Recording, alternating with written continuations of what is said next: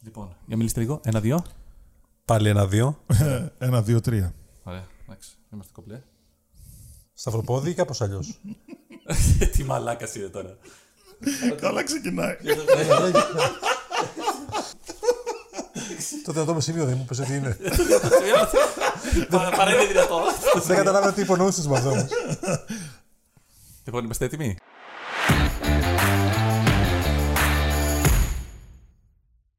Καλησπέρα και φίλες και φίλοι και καλώς ήρθατε και πάλι στο κανάλι μας. Είμαστε οι Simpler Minds. Είμαι ο Κώστας Και είμαι ο Άρης. Και είμαι και ο Βαγγέλης. Όχι, Και σήμερα έχουμε το περίμενε λίγο. Βαγγέλη. Βαγγέλη, περίμενε λιγάκι. Α, συγγνώμη. και σήμερα έχουμε μαζί μας τον Βαγγέλη τον Καρζή. Τον αδερφό σου δηλαδή. Και κουμπάρος σου. Συμπτωματικά. ο Βαγγέλης είναι μουσικός. Ε, παίζε παλιότερα μπασίστας στους Rotting Christ Ναι. και από εκεί είναι πιο γνωστός. Ε, τώρα παίζει ως κιθαρίστας στους Wolfheart, ένα φιλανδικό συγκρότημα. Και έχει και τη δικιά του την μπάντα, τους Full House Brew Crew. Πώς αποφάσισες να μπλεχτείς με τη μουσική, Α, οκ. Ε, στα περίπου 15-16 χρονών. ε, Αυτό που αυτό. πέτυχες στην ηλικία. Ε, είχα ένα συμμαθητή ο οποίος άκουγε metal, εγώ δεν άκουγα καθόλου. Μουσική άκουγα, αλλά δεν άκουγα καθόλου metal. Τι ακούγε. Ε, ότι έπαιζε το ράδιο γενικά, δεν είχα κάποια ιδιαίτερη προτίμηση. Ε, το ράδιο, MAD, ξέρεις, ο- Ναι. όπου υπήρχε πηγή που ε, έβαζε- Τζερόνιμο έβαζε Groovy. μουσική. Τζερόνιμο, ναι. λοιπόν, Θυμάσαι. και πώς το λένε στο σχολείο, όταν διαβάζαμε τέλος πάντων, έβαζε για μια φορά μουσική αυτός και αυτός άρχισε να βάζει Metallica. Ε, μία, δύο, τρεις. Βρήκα ένα, δύο, τρία τραγούδια που μου άρεσαν. Άρεσε να ακούω λίγο περισσότερο. Ο Κώστας είχε πάρει τότε και ένα CD Metallica που είχε μέσα ένα compilation, δεν ξέρω εγώ, με κάποια κομμάτια. Και άρχισε να ακούω λίγο περισσότερο. Δεν το θυμάμαι αυτό. Γνήσιο. ναι, ναι, CD. το έχεις πάρει από ένα πανηγύρι στον Άγιο Λουκά. Οκ. Ναι, Γνήσιο είχε- δεν ήταν γραμμένο με. Σε πανηγύρι στο μαρ- Γιώργο Κάπου μαρκαδόρο. είναι πάντα γνήσια, ναι. Ναι. Λοιπόν, αυθεντικό πανηγυριτζίδικο. Και, και από τότε δεν ξέρω για κάποιο λόγο. Μάλλον το, αυτό το παθαίνουν όλοι. Ότι όταν ξεκινάς να παίζεις metal, να ακούς metal, θες να παίξεις κιόλας metal. Και πάει λίγο πακέτο. Δηλαδή στην Ελλάδα φαντάζομαι ότι σίγουρα το 90% των ανθρώπων που ακούνε metal παίζουν και κάποιο μουσικό όργανο. Σου άρεσε η μουσική να ακούς και να παίζεις ή επειδή έβλεπες και το Δεν πώς ξέρω. είναι η, Δεν ξέρω, δεν η ξέρω. ζωή όλων. Δεν ξέρω, δεν αυτών ξέρω. των Όχι, δεν είχα, δεν είχα εικόνα για το αν ήταν πλούσιοι. ή Όχι φτωχοί. πλούσιοι, δηλαδή το πώς. Το rockstar ρε παιδί μου. Αυτό, ότι ναι. γενικά Δεν το είχα είναι- δει κάπου, δεν ξέρω. Δηλαδή δεν, δε- επειδή έβλεπα μόνο MAD, δεν υπήρχε κάτι. Δηλαδή φαντάζομαι ότι έπαιξε το, το I Disappear τότε τον Metallica που είχε βγει στο, με τον Tom Cruise η ταινία με τον... ε, Α, το Mission Impossible. Ναι. Ναι, ναι. Οκ. Και δεν ήξερα τι είναι. Δηλαδή δεν μπορούσα να καταλάβω ας πούμε, Metallica με μια άλλη μπάντα τι διαφορά μεγέθους είχαν. Φαινόντουσαν σαν, να είναι όλα, ί- σαν να είναι όλα ίδια. Δεν, δεν είχα άποψη. Δεν μπορούσα να καταλάβω ότι δεν είχα πάει στη συναυλία. Ξέρω εγώ. Δεν είδα κάτι τέτοιο για να αρχίσω να, να μπλεκώ με αυτό. Δεν ξέρω για κάποιο λόγο Οπότε απλά μου ήταν, άρεσε. να σου άρεσε η μουσική γενικά. Πιο δεν πηγαίο είναι. ήταν, ναι, Ναι, ναι. Δηλαδή, μου άρεσε ο ήχος και μάλλον αυτό άρχισε να με τραβάει περισσότερο. Μάλιστα. Ωραία. Και πώς πρέπει να μάθεις και μουσική, να ξεκινήσει να, να, να, ξεκινήσεις να μάθεις ένα όργανο; Νομίζω ότι Θυμάσαι επειδή κιθάρα; μου, άρεσε, επειδή μου άρεσε τόσο πολύ, μου άρεσαν τόσο πολύ Metallica και μου άρεσε πάρα πολύ ο Hetfield που είναι ο τραγουδιστής της μπάντας, Ναι. τραγουδιστής και κιθαρίστας. Ε, μου άρεσε σαν προσωπικότητα, η στίχη, πώς τραγουδούσε. Δεν ξέρω, όλο αυτό με άγγιξε πάρα πολύ. Δεν έχεις κάποια σχέση με κάποιο άλλο όργανο, ας πούμε, μπουζούκι Δεν είχα καμία ή επαφή. κάτι άλλο γενικά; Όχι, δεν είχα καμία επαφή με τη μουσική. Σαν, σαν, ε, δηλαδή, δεν έπαιζα κανένα μουσικό όργανο ποτέ και στην οικογένεια κανένας δεν έπαιζε. Και όχι μόνο δεν παίζαμε αυτοί, ούτε, ούτε οι παππούδες μας, ούτε οι θείοι μας. Δηλαδή, δεν είχαμε σχεδόν κανέναν ο οποίος να ασχολείται με την κιθάρα που να είχαμε εμείς κάποια επιρροή σαν οικογένεια για να επηρεαστώ κι εγώ. Ήταν Οπότε- τελείως Ναι, ξεκάθαρο. Είναι αυτό που παληθεύω. λέμε πηγαίο, δεν είναι κάτι, κάτι που το, Ναι, το ήθελε τελικά και το έκανε. το έχεις μέσα σου αυτό. Ναι, ξέρω εγώ. Μπορεί, ναι. Το έχει κάποιος, δηλαδή το, του αρέσει από, ναι. Από αυτό. Ε, ναι, έτσι ξεκίνησε με μια κιθάρα από τον ξάδερφό μας τον ηλια ο οποίος μου έδωσε μια κλασική κιθάρα που είχε. Ήταν χαλασμένη, Ήταν σπασμένη. τα κλειδιά, επειδή δεν, δεν είχα σπάσει τα κλειδιά, είχε κολλήσει ο Αποστόλης. Είχε κάνει με ηλεκτροκόλληση κέρματα δραχμές Και δραχμές, μπράβο. για να γυρίσει τα κλειδιά. Ναι. Την έχεις ακόμα; Κάναμε, τότε το ίντερνετ δεν υπήρχε πολύ, άρα πρέπει να πάω σε ένα ίντερνετ καφέ να ψάξω να βρω τα Ναι, μπλατούρες. για πότε μιλάμε τώρα, για ποια εποχή; Ποια χρονιολο- Αυτό- χρονολογία; Ήμουνα περίπου δε- 16 χρονών, άρα πριν 21 χρόνια. Άρα μιλάμε για το 2000. Εντάξει, είχε το. 99. Πώς λέγονταν το. Ναι, που κατέβαζε μουσική κάθε τρία Το ώρα. Napster. Το Napster, ναι, δεν, αυτό. δεν το ήξερα εγώ τον Napster. Δεν υπήρχαν κι όμως και συνδέσεις τότε. Μετά, το, μετά βγήκαν οι DSL. Ναι, ναι, που ναι. ήταν Και κάπως. κατέβαζα τα μπλατούρα από, από ίντερνετ καφέ την εκτύπωνα εκεί, την έπαιρνα και προσπαθούσα να τη μελετήσω. Επειδή δεν καταλάβαινα γρή βέβαια, επειδή δεν ήξερα να παίζω κιόλας, δεν ήξερα αν οι ταμπλατούρες ήταν σωστές. Δηλαδή Έκανες- έπαιζα κάτι, ήταν ό,τι να είναι. Μάθαινες μόνος σου. Ναι, τα πρώτα πέντε χρόνια ε, έπαιξα μόνος μου κιθάρα. Ε, και μετά τα πέντε χρόνια, δηλαδή έπαιρνα κάποιες συμβουλές από φίλους που παίζανε. Δηλαδή δεν είχα δάσκαλο ποτέ για τα πρώτα πέντε χρόνια. Μετά τα πρώτα πέντε χρόνια, αποφάσισα ότι θέλω να γίνω καλύτερο σε αυτό. Άρχισα να το παίρνω λίγο πιο σοβαρά. Κατάλαβα ότι θα πρέπει να, να αφιερώσω χρόνο και ότι πρέπει Και- κάποιο και να μου χρήμα, να δείξεις πας πράγματα. κάπου, Ναι, ναι, ναι. Πρέπει σε κάποιον να πας να πληρώσεις και να σου Βέβαια. πει πράγματα να αρχίζεις να, κάνεις, να κινείσαι. Και έτσι έγινε. Δηλαδή πήγα σε ένα δάσκαλο άλλα πέντε χρόνια. Πήρα και ένα.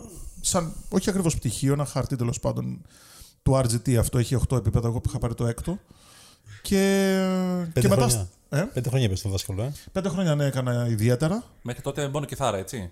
Ναι, έκανα και φωνητικά, όχι όμως μαθήματα. Και αυτό είναι το μεγάλο μειονέκτημα. Ότι για κάποιο λόγο νόμιζα ότι το να τραγουδήσεις είναι κάτι πιο απλό. ότι, α, το να τραγουδήσεις. ναι, ναι, εντάξει. Το να παίξεις και θάρα είναι δύσκολο. Το να τραγουδήσεις είναι εύκολο. Δηλαδή υπήρχε και η φιλοσοφία ότι το έχεις ή δεν το έχεις. Άρα ε, δεν υπήρχαν και πολλοί να σου πούνε, ξέρεις τι, ναι, πρέπει να κάνεις και λίγο. Και γι' αυτό κάτι. Ναι. Και δεν έκανα για χρόνια. Ε, και όταν ξεκίνησα να κάνω φωνητικά λίγο περισσότερο, ε, τότε κατάλαβα ότι είναι πολύ πιο δύσκολο από ό,τι περίμενα. Ναι. Πάρα πολύ πιο δύσκολο από ό,τι περίμενα. Γιατί είναι πιο δύσκολο από ό,τι περίμενες; Τι, τι Ναι, διαφορετικό γιατί είναι αυτό είδες; που σου είπα, ότι νόμιζα ότι απλά ανοίγεις το στόμα σου και τραγουδάς και είναι οκ. Ότι δεν χρειάζεται Ναι. κάτι πέρα, παραπέρα από αυτό. Δηλαδή, όταν παίζεις κιθάρα, ξέρω εγώ, άμα ήξερε το κομμάτι, να παίξει το κομμάτι, α, ήσουν οκ, μια χαρά. Θα πατήσεις άρα και ναι, θα τραγουδήσω, άρα είμαι το ίδιο καλά. Ναι, οκ. ναι, ναι, α, κάνω και, α, και λίγο έτσι, ογαμώ ξέρω εγώ. Αλλά τελικά όταν έπαιρνες την ηχογράφηση ήταν ακριβώς αντίθετο. ήταν όλα μαύρα χάλια.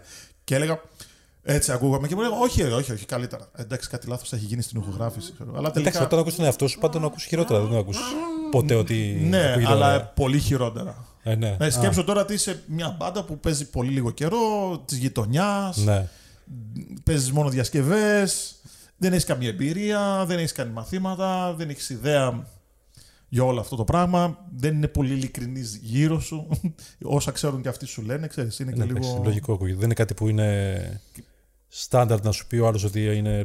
Ναι, δεν είναι ότι ξέρει και να Ναι. σε καθοδηγήσει ο άλλος. Ούτε, ούτε όλος ο κόσμος έχει κάνει κάτι στη ζωή του που πήγε σε κάποιον δάσκαλο για να μάθει κάτι και γύρισε και είπε: Ναι. Ναι, ό,τι και να είναι αυτό που έχεις να κάνεις, καλό θα ήταν να πας σε ένα Εντάξει, είναι δάσκαλο. μια απλή άποψη, δεν είναι κάτι αντικειμενικό να σου πει. Ναι, είναι ναι, κάποια ναι, γνώση να- ακριβώς, να, ακριβώς. βασίζεται κάπου. Οπότε Ναι. πόσο καιρό σου πήρε για να το κάνεις αυτό επάγγελμα κανονικό και να αμείβεσαι από αυτό και να ζήσει από αυτό; Είναι λίγο σχετική ερώτηση γιατί όταν ξεκινάς να κάνεις κάτι δεν ξέρεις ότι θα φτάσεις στο σημείο να, το, να καταλήξεις να το κάνεις επαγγελματικά. Δηλαδή καταλήγεις να, έχεις, να, να αντιμετωπίζεις πολλά ψυχολογικά προκειμένου να φτάσεις σε αυτό το σημείο. Γιατί εσύ προσπαθείς μεν, αλλά δεν ξέρεις για τι πράγμα ακριβώς. Γιατί λες, θα ήθελα λες να, να δουλέψω, ωραία. Να πάω να παίξω κάπου και να βγάλω χρήματα, ωραία. Πού να είναι αυτό; Και το συζητάς και σου λέει άλλος, ε, κάποιος μπορεί να σε βάλει στα μπουζούκια. Οκ, είναι και αυτό μια. Ναι, οκ. μια δηλαδή μπορεί να Δεν πεις είναι, αυτό που, επαγγελματικά. δεν είναι αυτό που θέλεις, αλλά είναι κάτι. Που Ναι. μπορεί να βιοπορίζεις από αυτό παίζοντας τουλάχιστον το όργανό σου. Εντάξει. Παίζω μουσική, πληρώνομαι. Άρα επαγγελματίας μουσικός. Ναι. Αλλά ναι. Είναι αυτό που κάνω, θέλω. Να κάνω αυτό όμως. Ναι, και το είναι αυτό που θέλω και αυτό Που θα με σχετικό. πάει δηλαδή, που θα σε πάει αυτό. Δεν... Ναι, αυτό, αυτό δεν, Δεν ήθελα, σε αυτό πάει, δεν ξέρεις. ήθελα εγώ να φύγω από την κατεύθυνση που είχα Ναι, ναι, πάρει. ναι, κατάλαβα. δεν ήξερα βέβαια αν ήμουν απλά εγωιστής ή, ή, ή ήξερα ότι αυτό δεν ήθελα να το κάνω. Εγώ νόμιζα ότι ήξερα ότι αυτό δεν θέλω να το κάνω. Αυτό, έτσι το αντιλαμβανόμουν εγώ τότε. Άρα περνάνε χρόνια τα οποία εγώ απλά προσπαθώ, απλά προσπαθώ να, να βρω τον τρόπο να βγάλω χρήματα, πιστεύοντας ότι στην αρχή είμαι μπάντα, που είναι το μεγαλύτερο λάθος που μπορείς να κάνεις, να κάνεις τη δική σου μπάντα, που Οκ. είναι τρομερό λάθος. Λάθος. Εντάξει, όχι λάθος, αλλά πραγματικά δεν μπορείς να πιστεύεις ότι θα κάνεις μια μπάντα από την αρχή και θα βγάζεις πολλά λεφτά. Είναι σαν να ανοίγεις ένα μικρό περίπτερο και να πιστεύεις ότι θα κάνεις την Amazon. Δηλαδή, Ναι, οκ, εντάξει. Οκ, ναι, μπορεί και να μπορείς να κάνεις την Amazon, αλλά δεν θα ξεκινήσεις και με περίπτερο, ας πούμε. Δηλαδή, θέλει κάτι λίγο Ναι, περισσότερο. θες να έχεις και... Ναι, δηλαδή και αυτό τα, τα παίρνεις μέσα από εμπειρίες. Δηλαδή δεν γίνεται έτσι απλά. Δηλαδή δεν είναι απλά ε, ανοίγεις ένα μαγαζί και σου κάθονται όλα. Δηλαδή πρέπει να είσαι και λίγο τυχερός από αυτά. Άρα είχα την μπάντα και Πάντα ταυτόχρονα. πότε ξεκίνησε, περίμενε, συγγνώμη λίγο. Η, δική, η Full House ε, το 2009, το 2011 βγήκε ο πρώτος δίσκος. Τώρα, Δι- δηλαδή, τώρα κλείνουμε 10 χρόνια του πρώτου δίσκου. Το 10 δηλαδή ξεκίνησες να μαθαίνεις κιθάρα και το 2009. Κα- ε, Ξεκίνησα να μαθαίνω κιθάρα. περίπου το 2000. Ναι, αυτό. Δηλαδή σε 10 χρόνια μέσα 2001, έκανες ναι. μπάντα. Έπαιζα περίπου. Ξέρεις τι, Πήγε σε κάποια άλλη μπάντα πρώτα, ε, ήσουν μέλος κάποια άλλη μπάντα; όχι, δεν, δεν με πήγε ποτέ έτσι. Είχα πάντα. Είχα την τάση να. Όχι να δίκο ακριβώς, αλλά ήμουν σε φάση έλα να κάνω μπάντα. Ναι. Και οι δύο-τρει φίλοι που Να είχα που έχεις τον παίζανε έλεγχο, μουσική δηλαδή. δεν είχαν μπάντα. Δεν ήταν ακριβώς αυτό. Εννοώ, ναι, να κάνεις δεν αυτό. είχαν μπάντα οι υπόλοιποι και εγώ ήθελα να ήμουν ενεργός. Και έλεγα: Ωραία, δεν υπάρχει μπάντα, θα θα κάνουμε μπάντα. Έλα να Να κάνουμε πάρεις την εμείς οι τρεις. πρωτοβουλία δηλαδή. Ναι, ναι, πήρα την πρωτοβουλία αυτό. Και έλεγα: Κάνουμε μπάντα οι τρεις μας. Και κάναμε μπάντα. Ήμασταν δύο, μετά βρήκαμε άλλον έναν. Βρήκαμε και έναν drummer, ξέρεις, και έτσι το κάναμε και ξεκινήσαμε. Μετά, ρομαντικά ήθελες να, να, να, να μην αλλάξεις τα μέλη και να θες να είναι όλοι οι ίδιοι προφανώς. Και προχωράς, προχωράς, προχωράς. Όσο μπορείς και αντέχει, μετά σπάνε τα πράγματα. Είσαι νέος, είσαι έφηβος, μαθαίνεις, δεν ξέρεις. Πιστεύεις ότι αυτό είναι σωστότερο, το άλλο είναι σωστότερο. Καταλήγεις τελικά να αλλάξουν κάποια πράγματα και το 2009 αποφασίζω, 2009-2010, αποφασίζω ότι είχα κάποια κομμάτια. Βασικά είχα, είχα κάποια κομμάτια που είχαμε γράψει με την άλλη μπάντα, που, με, με την μπάντα που ήμουν πριν, ας πούμε, με την οποία απλά δεν προχώρησε. Λέω εντάξει, θα κάνω αυτό που είναι να κάνω εγώ με την, με την καινούργια μου κίνηση που κάνω. Και έτσι έφταξα το 2009-2010 τους Full House. Το 2011 έβγαλα το πρώτο άλμπουμ και έτσι τσουλήσε το πράγμα από εκεί και πέρα. Με τους Full House τουλάχιστον. Α, μάλιστα, ωραία. Το 2012 εγώ μπήκα ουσιαστικά στους Rotten Christ που από τότε μπορούμε να πούμε ότι άρχισα να αποκόβομαι από μια καθημερινή δουλειά 9-5 και να μπορώ να δουλεύω επαγγελματικά και να βιοπορίζομαι από αυτό. Ναι. Προφανώς ούτε εκεί ήταν τα χρήματα τόσα για να πω ότι δεν χρειάζεται να κάνω τίποτε άλλο. Και Αλλά να δεν είναι φτάνω. κάτι που σε πήγαινε στο στόχο που είχες Ναι, θέσει. ναι, ξεκάθαρα, ξεκάθαρα. Γιατί εγώ τότε με τους Rotten Christ είχα στείλει για κιθαρίστας προφανώς. Ναι. Αλλά επειδή είχαν πάρει ήδη το Γιώργο τότε, σαν κιθαρίστα, μου στέλνει ο Σάκης και μου λέει: Αν σε ενδιαφέρει για μπασίστας, γιατί μου λέει. Τον κιθαρίστα τον έχουμε βρει ήδη, ξέρω εγώ. Ναι, Και του ναι, λέω: ναι. Ναι, εννοείται. Γιατί για μένα αυτό ήταν πολύ μεγάλο. Πολύ μεγάλη εμπειρία σε, σε μια, μεγάλο άλμα, σε μια δηλαδή. τέτοια μπάντα δηλαδή. Ναι, ναι, ακριβώς. Ήδη Από, γνωστή. από το μηδέν που εγώ ας πούμε, είχα βγάλει τους Full House, είχαμε βγάλει ένα album, είχαμε κάνει κάποια live ελάχιστα. Δεν ήξερα πώς δουλεύει όλο αυτό το πράγμα, δεν ήξερα τι σημαίνει εταιρείες, δεν ήξερα τι σημαίνει στέλνω CD σε μια εταιρεία να μου το βγάλει, να το τυπώσει οτιδήποτε. Δεν ήξερα πώς κλείνω live, δεν ήξερα τίποτα από όλα αυτά. Ε, άρα το να μπω στους Rotten Christ ήταν τεράστιο. ας πούμε. Πολύ, μεγάλη, πολύ μεγάλη διαφορά ε, από, από εκεί που ήμουνα, εκεί που πήγα.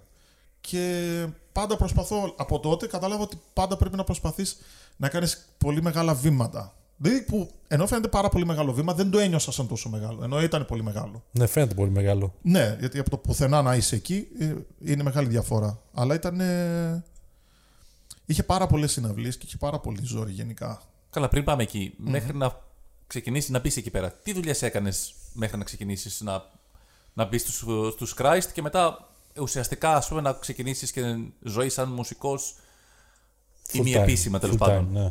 Full time όμως. Κοίτα, ε, εντάξει, εμείς, εμείς οι δύο δουλεύουμε από μικροί. Αλλά full δουλειά που έκανα ουσιαστικά τα τελευταία χρόνια ήταν ε, χειριστής Clark στην ε, Αθηναϊκή Ζωθροπία. Okay. Εκεί ήμουνα. Ε, Ενδιαφέρον, ωραίο. ναι. Εκεί Οπότε έχει ήμουνα- κάποια σχέση με το Brew Crew. Από εκεί ήρθε, ναι. Εξ- Από εκεί ήρθε κιόλας. Ένας λόγος. Ε, εκεί δεν θυμάμαι πόσα χρόνια δούλευα. Δούλευα 7 χρόνια, 9 χρόνια, δεν θυμάμαι. Και δούλευα με συμβάσεις. 6, 8, 9, 10, 12 μήνες ανάλογα. Ε, και 8 ώρες που δούλευα, ευτυχώς ήταν 8 ώρε πενθήμερη κιόλας. Άρα είχα κενό την υπόλοιπη μέρα, το Σαββατοκύριακο και τα, παρόλο που ήταν αρκετά κουραστική, είχα τουλάχιστον χρόνο να κάνω οτιδήποτε άλλο ήθελα να κάνω. Αλλά 8 ώρες δούλευα, δηλαδή ήταν, ήταν δουλειά η οποία, ξέρεις, τις 8 ώρες 7,5. Ή πρέπει να είσαι εκεί πέρα χωρίς να σκέφτεσαι και κάτι άλλο δικό σου, ας πούμε. Δεν μπορεί να σκεφτείς Η κάτι. αλήθεια είναι ότι μπορούσες να σκεφτείς γιατί δεν, είχε, δεν ήθελε πολύ μυαλό η δουλειά αυτή. Δηλαδή, Όχι, εννοώ να, δηλαδή, να, κάνεις, να έχει στο μυαλό το, αυτό που θες να δημιουργήσεις εσύ. η αλήθεια είναι ότι αν δεν έβαζα στο μυαλό μου να σκεφτώ τι θα κάνω αφού βγω από το, από το 8ωρο, δεν νομίζω ότι θα τα κατάφερα. Ναι. Νομίζω ότι 8 ώρες δούλευες μεν, αλλά 8 ώρες σκεφτόμουν μόλις θα φύγω, τι θα με Α, λυπήσω. ήσουν- τι θα... μπορείς να το κάνεις ναι, αυτό. ναι, ναι, με μια χειρονεκτική εργασία, ούτως ή άλλως σου δίνει το δικαίωμα να Ναι, ναι, σκεφτείς. σωστά. δηλαδή, κάνεις κανένα από τα χέρια σου και σκέφτεσαι κάτι άλλο. Ναι, ταυτόχρονα. ναι, αυτό. Δηλαδή, ε, αυτό με βοήθησε πολύ. Mm-hmm. Αλλά από τις 8 ώρες, 7,5 ώρες ήμουν μέσα σε ένα κλάρ και δούλευα. Δηλαδή, δεν, δεν ήταν από τις δουλειές που. Περισσο... Πολλοί λένε, ας πούμε, Α, δουλεύω πάρα πολύ λέει, και ξέρω εγώ, δεν προλαβαίνω. Και τελικά ουσιαστικά δουλεύουν, ξέρω εγώ, 3-4 ώρες την ημέρα, ας πούμε. Εκεί ήταν πραγματικά 7,5 ώρες στις 8 δούλευες full. Full time ή full Ναι. house. Full house. Α, Και αφού μπήκα στους Rotting Christ, μετά κράτησα και μια, ένα κάποιο καιρό ταυτόχρονα περιοδίες μαζί με δουλειά. Με λίγο ταυτόχρονα, όσο γινόταν αυτό. Α, περσάδια δηλαδή από το. Ναι, ήταν η περίοδος η οποία ήταν το καλοκαίρι, το οποίο ε, οι περιοδίες με τους Christ ήταν περισσότερο live που σου κού. Α, οπότε, Α, οπότε- είχες δυνατότητα να έχεις και τα δύο Ναι, μαζί λίγο θα ταυτόχρονα. αργούσα μία μέρα, Ναι, ναι, ναι. λίγο θα άλλαζα τη βάρδια, μπορεί να παίρνα ένα ρεπό. Το πάλευα. Δεν ήταν και πολύ εύκολο γιατί δεν σε παίρνανε σε αυτές τις δουλειές για να mm παίρνεις ρεπό, σε παίρνανε στι δουλειές αυτές για να σε στύψουν. Άρα δεν θέλαν και πολύ να λείπεις. Οπότε ρώτη, ρώτη κράζεται από το 2012 και μετά. Μέχρι το 2019, ναι. Ε, Πώς σου φάνηκε εκεί που ξεκίνησες να πηγαίνεις στις περιοδίες στο εξωτερικό, όχι μόνο στην Ελλάδα; Ε, Σου άρεσε αυτό στη- τη ζωή; Δεν είχα, δεν είχα εμπειρία από live στην Ελλάδα για να συγκρίνω με live στο εξω- εξωτερικό. Ακόμα, Ήταν- αυτό ακόμα περισσότερο δηλαδή. Ήτανε Δεν live- ξέρω, δεν... πιο πολύ στην ιδέα ήταν εντυπωσιακό. Ότι, α, Α, δηλαδή αυτό, λέω ναι. σε λίγες μήνες, δηλαδή θυμάμαι που το συζητούσαμε τότε και όταν είχα μπει, συζητούσαμε, πηγαίναμε στο Χαλκούτσι και σου λέω ότι το πρώτο live είναι στην Ιρλανδία και το επόμενο που έχουμε είναι στην Ιταλία. Δηλαδή και, εντυπωσιακά. και μετά λέω ότι έχω 40 μέρες περιοδία που θα είναι Ευρώπη, θα πάμε Αμερική, θα παίζαμε στο Μεξικό, θα Ζήλευα πηγαίναμε σε λίγο. ε. κουρασγέρα. Ζήλευα. ε. ναι. Α, ό- όλα αυτά ακούγονταν πολύ εντυπωσιακά. Ε, δεν είναι τόσο εντυπωσιακά όσο ακούγονται. Εντάξει, άμα το πάρεις λογικά, θα σκέφτεσαι ότι ο άλλος είναι εκεί πέρα 30 μέρες, θα δώσει 30 συναυλίες, θα είναι όλη μέρα κουβάλιμα πήγαινε έλα περιοχές από εδώ από εκεί, κούραση. Ναι, αν, αν, αν Όχι, δεν Κονσέρ- σκέφτεσαι αυτό. κονσέρβα. Σκέφτεσαι ότι Ναι. θα πας εκεί, θα είσαι ωραίος, θα είσαι περιποιημένος. Ναι. Δεν σκέφτεσαι κάποιος που βάλει τα πράγματα. Όχι, όχι. Λες κάποιος θα πάει, θα, πάει- εγώ θα πάω, θα παίζω και θα, Θα το παίζω καταφέρω. ρωστάρ. τη μία ώρα και θα τελειώσω και θα φύγω. Αυτό. Όχι. ναι, σκέφτεσαι, θα, Θα κοιτώ ξενοδοχείο θα και πάει καταναλώνω λέγοντας. τον Τζακ Ντάνιελ το βράδυ πριν κοιμηθώ. Ναι. Μπράβο. Θα έχω τα- το, το look στο δωμάτιό μου στο λεωφορείο που Τίποτα. θα πηγαίνω, θα πηγαίνω στο look στο λεωφορείο, ξέρω εγώ. Τράτα κονσέρβα, ξέρω εγώ, ανοιχτή δικιά μου. Και τελικά μπαίνει σε ένα λεωφορείο μ, για 24 άτομα και μπαίνουν μέσα 26. Όχι. Αυτό είναι το ξενοδοχείο τελικά. Ιδρωμένη, έτσι. Το ξενοδοχείο της ιδρω- περιοδίας είναι αυτό. Και ιδρωμένη κιόλας. δηλαδή, Όχι... δηλαδή, ε, σκέψω ότι παίρνεις το, το μπλουζάκι που φοράς στο live, το υδρώνεις, δηλαδή γίνεται τελείως μουσκεμά, τελείως μουσκεμά, το απλώνεις το βράδυ και την λεωφορείο. επόμενη μέρα το ξαναφοράς. Εάν όμως λεωφορείο το το, δεν απλώνεις. το απλώσεις καλά, γιατί μέσα στο λεωφορείο μπορεί να σου πέσει, σημαίνει ότι θα ξυπνήσεις την επόμενη μέρα και δεν θα έχεις στεγνώσει. Που σημαίνει ότι θα αναγκαστείς να το φορέσεις υδρωμένο την επόμενη μέρα. Ή αν έχει πολύ υγρασία, ας πούμε, γιατί μπορεί να προκύψει και αυτό. Ή ας πούμε μπορεί να προκύψει να, να μην απλώσεις τα ρούχα σου γιατί δεν το ξέχασες, ας πούμε. Συλλεκτικά γίνονται αυτά όμως έτσι. Έτσι γίνονται τα συλλεκτικά ρούχα. Και Από πάντως, live. πο- τι γίνεται και με τα βρακιά. Πόσο δύσκολα. Για πες μας, μας μεταχειρίζεσαι. μας ενδιαφέρει η άποψή σου. Πόσο δύσκολα μεταχειριστείς τα και αυτά μετά. Ναι, ε, κοίτα. Προφανώς ρε παιδάκι μου, η εμπειρία ήταν μεγάλη, αλλά από αυτό που έχεις στο μυαλό σου Ναι, ναι, ναι. με αυτό που συναντάς, Οπότε το απομυθοποιείται. κατευθείαν, ναι. Αυτό Πάρα ισχύει, πολύ, φαντάζομαι, και για τι πάρα δύο πολύ. κατευθύνσεις. Δηλαδή και αυτό που φανταζόμαστε εμείς και αυτό που συμβαίνει πραγματικά. Δηλαδή, παράδειγμα, κάποια στιγμή πήγατε στην Γεωργία, Ναι, ναι. την οποία σταματήσατε στα, στα σύνορα, Στο αεροδρόμιο. στο ναι. αεροδρόμιο και θε, ε, ακούσα απ' έξω, δηλαδή διαβάζεις τις τέτοιε, σταματήσανε τους κράτες, τους συλλάβανε και τους βάλανε φυλακή. Ναι, και Οι η πρώτες, αλήθεια, δηλαδή, οι πρώτες ειδήσεις είναι αυτές. ναι. η Τρομακτικό. αλήθεια είναι ότι τους βάλανε απλά σε ένα δωμάτιο. Το οποίο. Εντάξει. Είχε κάγκελα. Εάν πεις ότι είναι κρατητήριο. ναι, αν πεις ότι είναι κρατητήριο, ρε παιδάκι. Πρώτα μου, απ' όλα, γιατί, τους- γιατί, τους- γιατί σας κρατήσανε; Η αλήθεια είναι ότι δεν ξέρουμε ακριβώς. Α. Δεν ξέρουμε ακριβώς. Υπάρχει μια υπόθεση ότι ένας ανταγωνιστής promoter δεν ήθελε να γίνει αυτό το live και επειδή είναι πολύ θρήσκοι στην Γεωργία, πολύ χριστιανοί, είπαν ότι ο Τόλης, γιατί είναι το επίθετο, ε, έχει αυτή την πάντα μπλα μπλα μπλα. Το θέμα είναι ότι Τόλη είναι δύο στην πάντα για την αδέρφια, είναι ο Θέμης και ο Σάκης. Ναι. Και πιάσαν και τους δύο. Α, Γι' αυτό εμείς, πε- εγώ με τον Γιώργο περάσαμε. Και Εγώ και ο Χολίπτη, τρεις μας δηλαδή, στους πέντε περάσαμε. Γεια αλλά σας. κρατήσαν τους δύο. Αλλά αυτός φαντάζομαι που ε, έκανε την καταγγελία ή οτιδήποτε, πώς λέγεται αυτό, ότι είπε τόλης, δηλαδή δεν είπε καν σάκι τόλης. Δηλαδή, πιάσε ναι, τους δύο. δεν Δηλαδή. διευκρίνησε, είπε τόλης και τέλος. Ναι, Δηλαδή, και ο ότι- προμότερ ο ότι δικός Τόλης- μας πήρε τα κανάλια και λέει: Έρχομαι από εκεί. Αφού δεν τους αφήνετε, έρχομαι από εκεί με τα κανάλια. Και Ναι. μόλις το είπε αυτό, τελείωσε, τους έβγαλαν κατευθείαν. Okay. Είχαν περάσει βέβαια πολλές ώρες. Εμείς είχαμε πάει στην. Ε... Ταξιδεύαμε βράδυ εδώ μεταξύ, άρα φτάσαμε ξημερώματα. Περιμέναμε και τρει-τέσσερι ώρες εκεί. Φεύγουμε και πηγαίνουμε και στην πρεσβεία για να δούμε τι θα γίνει. Η πρεσβεία δεν έκανε απολύτως τίποτα. Και τελικά απλά τους έβγαλε μέσω του ότι τους απείλησε ότι θα φέρω τα κανάλια και θα γίνει Και ξέρεις, κάτι ενδιαφέρον, το Sky και αυτά ή το. το, Α- τοπικά, το, το τοπικό, ε. την τοπικό, το τοπική ΕΡΤ. Εντάξει, λογικό. Ναι, ναι. Τελικά ήταν για, για κατηγορία κάτι για, για σατανισμό, κάτι τέτοιο ήταν. Ω ανεπιθύμητη νομίζω ήταν. Αυτά από αυτό ναι, απλό δεν, μόνο. δεν ξέρω ποια είναι η Στην κατηγορία. Τατιάνα πάντως που το είχαμε δει εκεί πέρα ήταν. Το Νομίζω είχαμε γι' δει, αυτό. δεν ξέρω, εσύ τι έχει δει. Εγώ Το είχαμε δει εμείς οι Έλληνες που Α, ενδιαφερόμαστε για αυτά τα θέματα. Νομίζω είχαν σχέση με αυτό. Κάτι τέτοιο έλεγε ότι τους κατηγορούσαν για, για αυτό το λόγο. Οπότε. Οπότε ναι, και η κρουαζιέρα, ας πούμε, Άρα μισό το- είναι λίγο φόλα. Α, Ναι, όχι λίγο να πω την αλήθεια. Είναι πολύ φόλα. Δηλαδή, εγώ δεν ευχαριστήκαμε εύκολα, ρε παιδάκι μου. Δηλαδή, λέω άλλο, θα ταξιδεύω λέει, στο εξωτερικό. Να ταξιδέψει, ωραία. Τι, τι θες να δεις; Τι, τι, τι ψάχνεις να βρεις; Ναι, ρε, ακούγεται Απλά να ωραίο. ταξιδέψεις. Ωραία, μπαίνεις σε ένα αεροπλάνο. Και εγώ κάνω οπουδήποτε θέλω να πάω εγώ αυτή τη στιγμή για συναυλία οτιδήποτε, υπολογίζω ότι θα κάνω 8 ώρες minimum. Να πας. Να πάω οπουδήποτε. Ναι. 8 ώρες minimum. 8 ώρες έχει και λίγο άγχος μέσα. Περιλαμβάνει λίγο άγχος. Ότι αν κοιμάσαι, ότι πρέπει να σηκωθείς για να πας στο αεροδρόμιο και να μην χάσεις την πτήση. Να είσαι στην ώρα σου. Ε, ότι θα μπεις στο αεροπλάνο, θα βγεις, θα πάρεις την επόμενη πτήση, να πάρεις τα πράγματά σου. Δηλαδή, μέχρι να πάρεις και τα πράγματά σου από το σημείο που φτάνεις, είναι λίγο κάπως. ναι. ναι. Μετά να έρθουν να σε πάρουν και να πας εκεί που είναι να πας. Δηλαδή, θες 8, θέλω 8 με 12 ώρες. Διαδρομέ γύρω-γύρω. Τώρα που πηγαίνω Φιλανδία συχνά λόγω συναυλίων, το 12 ώρες είναι ψηλοφιξαρισμένο. Δηλαδή θα κάνω δηλαδή, σίγουρα, περι- σίγουρα 12 ώρες για να Νομίζω πάω δεν κάπου. υπάρχει απευθεία, οπότε πας με Δεν- ανταπόκριση. Προφανώς υπάρχει απευθεία, Με αλλά δεν αεροπλάνο σκοπεύουμε πας. να πληρώσουμε Με αεροπλάνο 800 με και 1000 ευρώ. Ε; Με κτέλ, πας με αεροπλάνο. 12 ώρες. Με αεροπλάνο, ναι. Θέλει δύο πτήσεις. Πάει Ναι. συνήθως μέσω Γερμανίας. Μονάχου. Ναι. Μόναχο, Φραγκφούρτη, α, δεν ξέρω, νομίζω κάπου- αυτά τα- αυτές οι δύο τα Ωραία, αποκλήσεις. οπότε δεν, ε, δεν ζηλεύουμε ως εδώ. Μετά το υπόλοιπο. Ε, συναυλία εκεί κοίταξε πέρα, να δεις, αυτό που, ζηλεύ, που είναι λογικό να ζηλέψει κάποιος είναι... Το φαγητό. Για τη δράση των θαυμαστριών. Ναι, εντάξει το φαγητό. Θαυμάστριες. Ήσουν και εσύ χρυσός, άρα έχεις ήμουν; φάει και εσύ χρυσός στην ε, Τζίαν. Ναι. Α, ναι, έχω Άρα φάει ο ξέρεις τι σαντουιτσάκι. είναι να είσαι. Αυτό είναι κάτι που πραγματικά το λέω με μεγάλη. Με καμάρι. με καμάρι. Βέβαια Και- στη Γερμανία δεν έχουν πολύ καλά lounge, αλλά στη ε, Κωνσταντινούπολης είναι ίσως το καλύτερο στον κόσμο. Ναι, δεν έχω πάει ποτέ. Φτιάχνουν Ναι, βάιβα. λαχματζούν. Έχουν φούρνους που φτιάχνουν λαχματζούν. Τι εκείνη ώρα, την ώρα. τι ώρα τα φτιάχνουν; Απλώ, απλώνουνε. Τι, ό,τι Όλη ώρα, μέρα, όλη ό,τι μέρα. ώρα και να είναι. Ναι, ναι, όλη Τρει ώρα μέρα. το πρωί, δύο η ώρα το βράδυ; Ναι, ναι, ναι. Πρωί. Εντάξει, φαντάζομαι όχι. Με τρεις ώρα το βράδυ, φαντάζομαι δεν θα έχουν φούρναρι. Αλλά απλώνουν ζυμάρι κανονικά και φτιάχνουν λαχματζούν. Τα πάντα. Έλα, ρε. Ψήνουν ωραίο. κεμπάπ και τέτοια. Τα πάντα. Τρως και μπάπ εσύ. Φουλ, ναι. Σ' αρέσει να τρως. Δεν φαίνεσαι και πολύ. Φαγανό.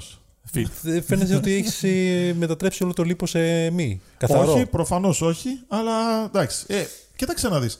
Παίζει λίγο και το γονίδιο. Παίζει και το ότι γυμνάζομαι. Εντάξει. Προσπαθώ και κάποια πράγματα να τα ψιλομαζεύω. Ναι. Δηλαδή, ε, όσο αφορά ας πούμε, το, τα αλμυρά, ας πούμε, τα κρεατικά και τέτοια πράγματα, δεν προσέχω πολύ. Ε, προσέχω πολύ λίγα πράγματα. Αν ε, πούμε όμως για γλυκά, τα αποφεύγω πάρα πάρα πάρα πολύ. Και πώς μπορείς να το κάνεις αυτό, ρε. γαμώτο; Πώς μπορώ να τα αποφύγω; Ναι, ρε, πώς γίνεται αυτό; Δεν τα θες, δεν σε αρέσουν, τα, τα λιγουρεύεσαι; Τα Ναι. λιγουρεύεσαι; Ναι, τα, λυμπι- τα λυμπίζομαι. ε, ε, Πώς το κάνεις να μην σου αρέσουν. Δεν τα θες καθόλου, δεν, δεν σε αρέσουν γενικά ή, Όχι, μ' αρέσουν. ή το κάνεις. Όχι, όχι, είμαι του φαγητού. Μ' αρέσουν όλα τα φαγητά. Όλα Εγώ τα δεν μπορώ, να φαγητά. το, δεν μπορώ, να το, το σκέφτομαι το πρωί, αλλά το, μέχρι το μεσημέρι του που φεύγει. Δεν, δεν ξέρω. Ε, Για πες για ένα τύπη τώρα. εδώ εάν πέρα. βρεις καλούς λόγους για να Ναι. μην φας γλυκά, Να σκεφτείς κάτι κακό δηλαδή. όχι μόνο να σκεφτείς κάτι κακό. Δηλαδή, εντάξει, είναι ανάλογα γιατί πιάνεις τον καθένα. Δηλαδή, υπάρχουν άνθρωποι οι οποίοι, ας πούμε, έχουμε, έχουμε φίλο ο οποίος. Να σκεφτείς λόγω Ξέ- υγείας, για παράδειγμα. Ναι, έχουμε φίλο ο οποίος ας πούμε λέει ότι έχει ζάχαρο. Δεν έχει ακριβώς. Δηλαδή, απλά έχει Ναι. ανεβασμένο το ζάχαρο. Είναι νέος, είναι λιγότερο από 40 χρονών.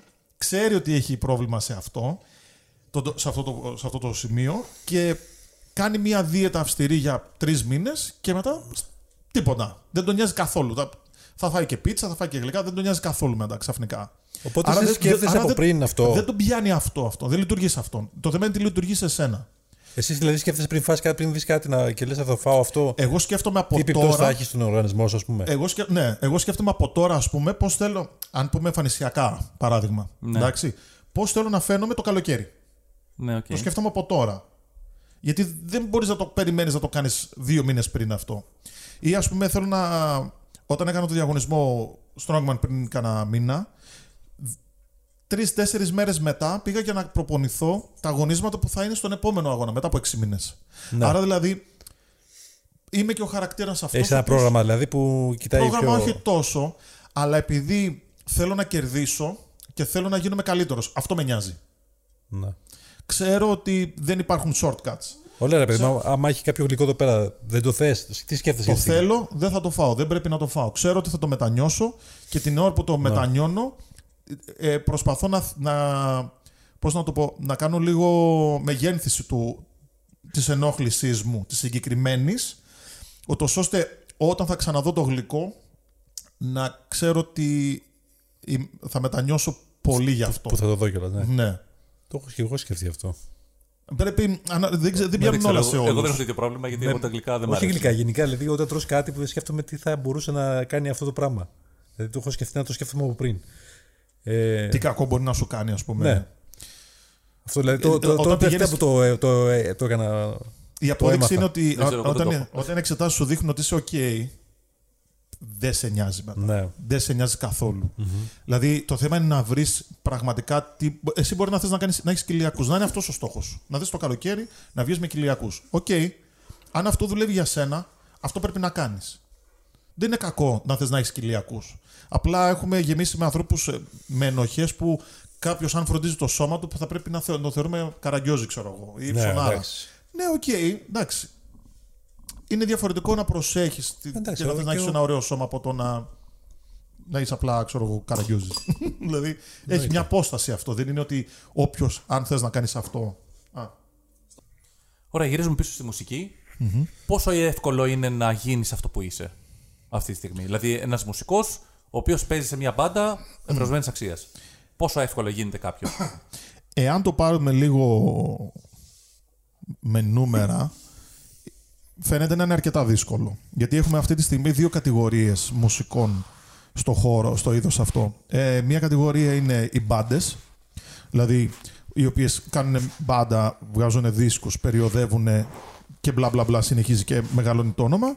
Και το δεύτερο είναι το... ε, το δεύτερο είναι η δική μου κατηγορία, η οποία να- σαν individual μουσικός, καλυ- κιθαρίστας ξέρω εγώ, να, να μπω σε μία άλλη μπάντα και να δουλεύω με μία άλλη μπάντα πλέον και όχι να έχω τη δική μου μπάντα που να πληρώνομαι.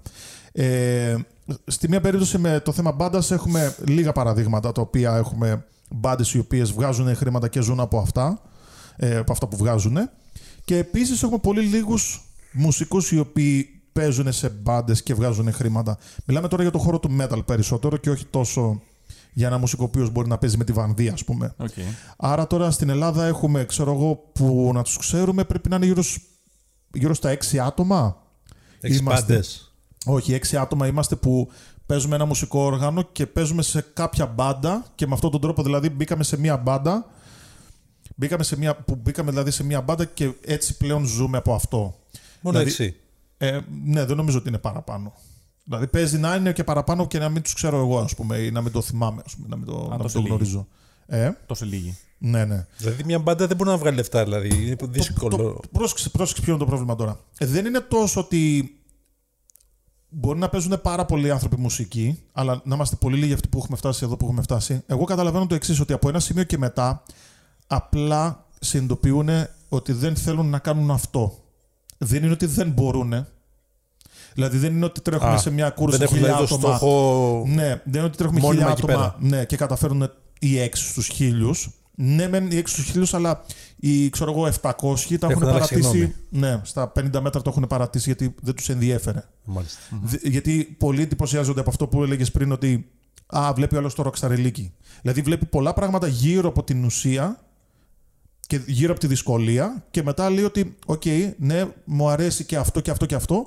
Αλλά όταν αρχίζει και μπαίνει σε αυτό, βλέπει ότι πρέπει να κάνει πολλά πράγματα που τελικά δεν του αρέσουν για να, κάνει, για να Και δεν είναι καταφέρει κάτι. διατεθειμένος να κάνει. Και δεν τον ενδιαφέρει μετά, ναι.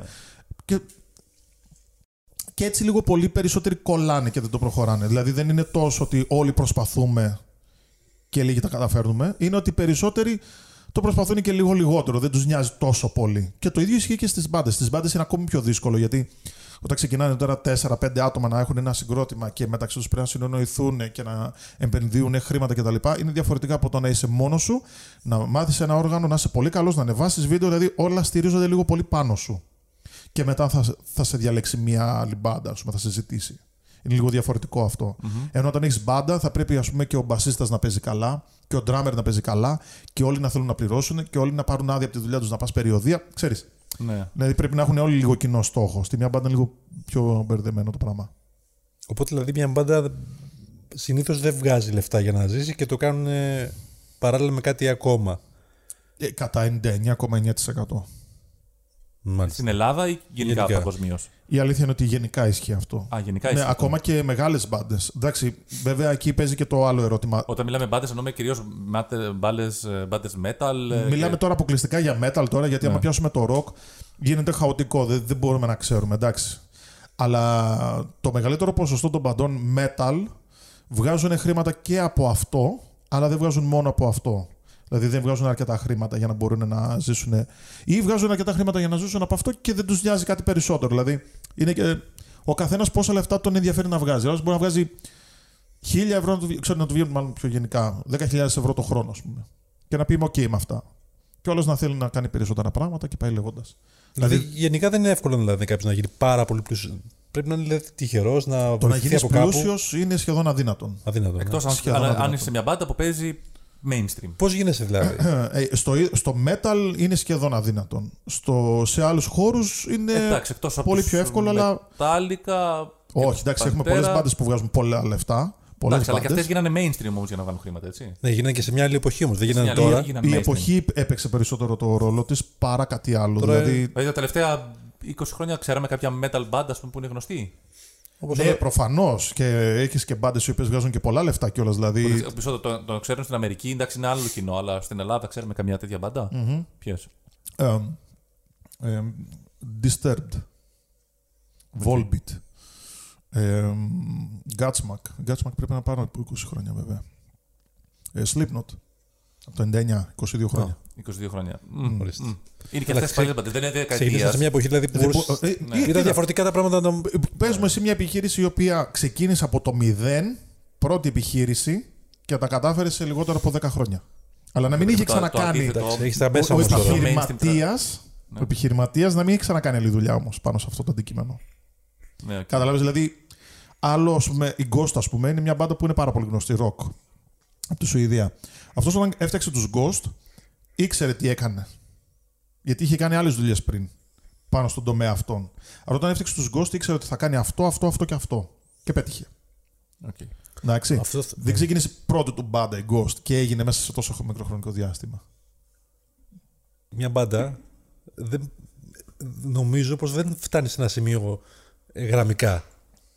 Ισχύει αυτό; Δηλαδή πιο πρέ- δυναμικά. πρέπει να κάνει δηλαδή, Είναι εκθετικά. κατευθείαν να γίνει Για, άμα, κάτι. θες να, άμα είναι να χτυπήσεις πολλά λεφτά, ναι, η αλήθεια είναι ότι Πρέπει να άμα κάνεις πηγαίνει κάτι από την αργά, αρχή. θα πηγ- θα- Είναι πολύ δύσκολο. Είναι πολύ δύσκολο. Ναι. Δηλαδή, αυτή η κουβέντα που είχαμε με τον Τόμας από τους Wolfhard είναι ότι προσπαθείς να κάνεις κάθε φορά ό,τι καλύτερο μπορείς, προσπαθείς να τα δίνεις όλα κάθε φορά, είτε είναι οικονομικά, είτε είναι όλοι οι τομείς που πρέπει να τα δώσεις όλα, ας πούμε, στη μουσική. Και κάθε φορά να προσπαθείς να πεις στην εταιρεία ότι αυτός ο δίσκος είναι ο καλύτερος και αυτός θα τα καταφέρεις, γιατί όντως το πιστεύεις, δεν λες ψέματα. Αλλά θα πρέπει να τα έχεις δώσει όλα για να μπορείς να το πιστέψεις αυτό και να μπορέσεις να πείσεις και μια εταιρεία και να ξαναπροσπαθείς μέχρι να μπορέσει να γίνει αυτό. Όταν το στην εταιρεία τι breakthrough. εννοείς; Ε, μια δισκογραφική. Τι, τι χρειάζεσαι αυτή την εταιρεία; Η εταιρεία που χρειάζεται, χρειάζεται σε πολλα- μπορεί να χρειαστεί σε πολλά σημεία, μπορεί και πουθενά. Είναι το εύρος τόσο μεγάλο το τι μπορεί να κάνει μια εταιρεία που ξέρω ανθρώπους οι οποίοι λένε: Εγώ δεν ξαναμπαίνω σε εταιρεία, σε δισκογραφική, δεν έχω κανένα λόγο, αλλά για αυτό που θέλει εκείνος. Και υπάρχουν άτομα τα οποία την έχουν μεγάλη ανάγκη την εταιρεία και υπάρχουν και τα ενδιάμεσα. Ναι, ρε παιδί μου, εδώ υπάρχει και το ερώτημα. Δηλαδή, λες να πάω σε μια δισκογραφική, αφού οι δίσκοι δεν πολλούνται πια. Πολλούνται Τι με στο, την κάνεις; στο, στο metal πολλούνται ακόμα. Ωραία, όμως, Δηλαδή, Συλλεκτικά ε, ε, όμως. Δηλαδή, δεν είναι θα κάνεις 10 εκατομμύρια δίσκους όπως έκανε στο Όχι, 2000. ε, ρωτάω εγώ επειδή πλέον μπορείς και μόνος σου να διαφημίσεις, να δείξεις τη δουλειά σου χωρίς να χρειάζεται να μεσολαβήσει κάποιος. Πλέον έχουμε περάσει. Αυτό υπήρχε ένα buffer Δηλαδή σε σπρώχνει κάπως παραπάνω αυτή η εταιρεία. Μμμ. Υπήρχε ένα buffer time, ρε παιδάκι μου, το οποίο ισχύει αυτό που λες.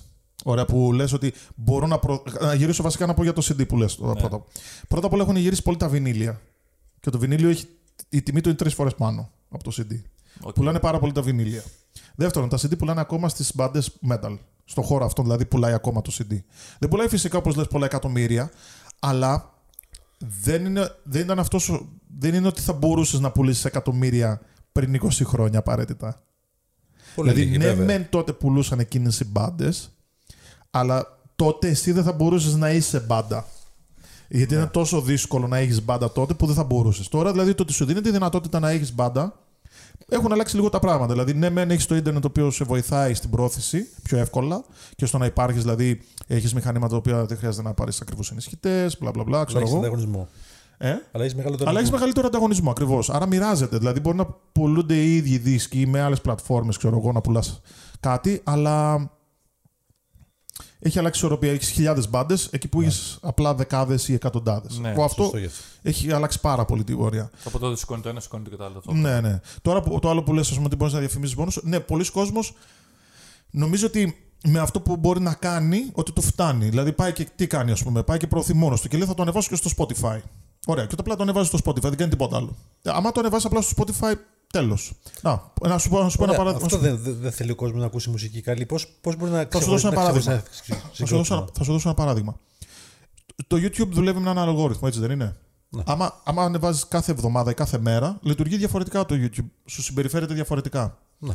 Ειδικά άμα αρχίζεις και έχεις περισσότερα σχόλια, έτσι δεν είναι; Ναι, ναι, Σου συμπε- σε, Likes, σε βάζει μια dislike, προτεραιότητα. ναι. Ακριβώς. Η εταιρεία τι κάνει; Η εταιρεία έχει ένα κανάλι Ιντερνετικό στο YouTube. Ωραία. Άρα έχει 40.000 subscribers, παράδειγμα. Άρα, αν πας να ανεβάσεις εσύ κάτι. Σε έχει ένα μεγάλο κανάλι, δηλαδή έτοιμο κοινό ήδη. Ακριβώς. Ναι. Ξεκινάς από κάπου. Δεν ξεκινάς από το 0, δεν ξεκινάς με 5 subscribers. Ναι. Ξεκινάς ήδη από κάπου. Ωραία.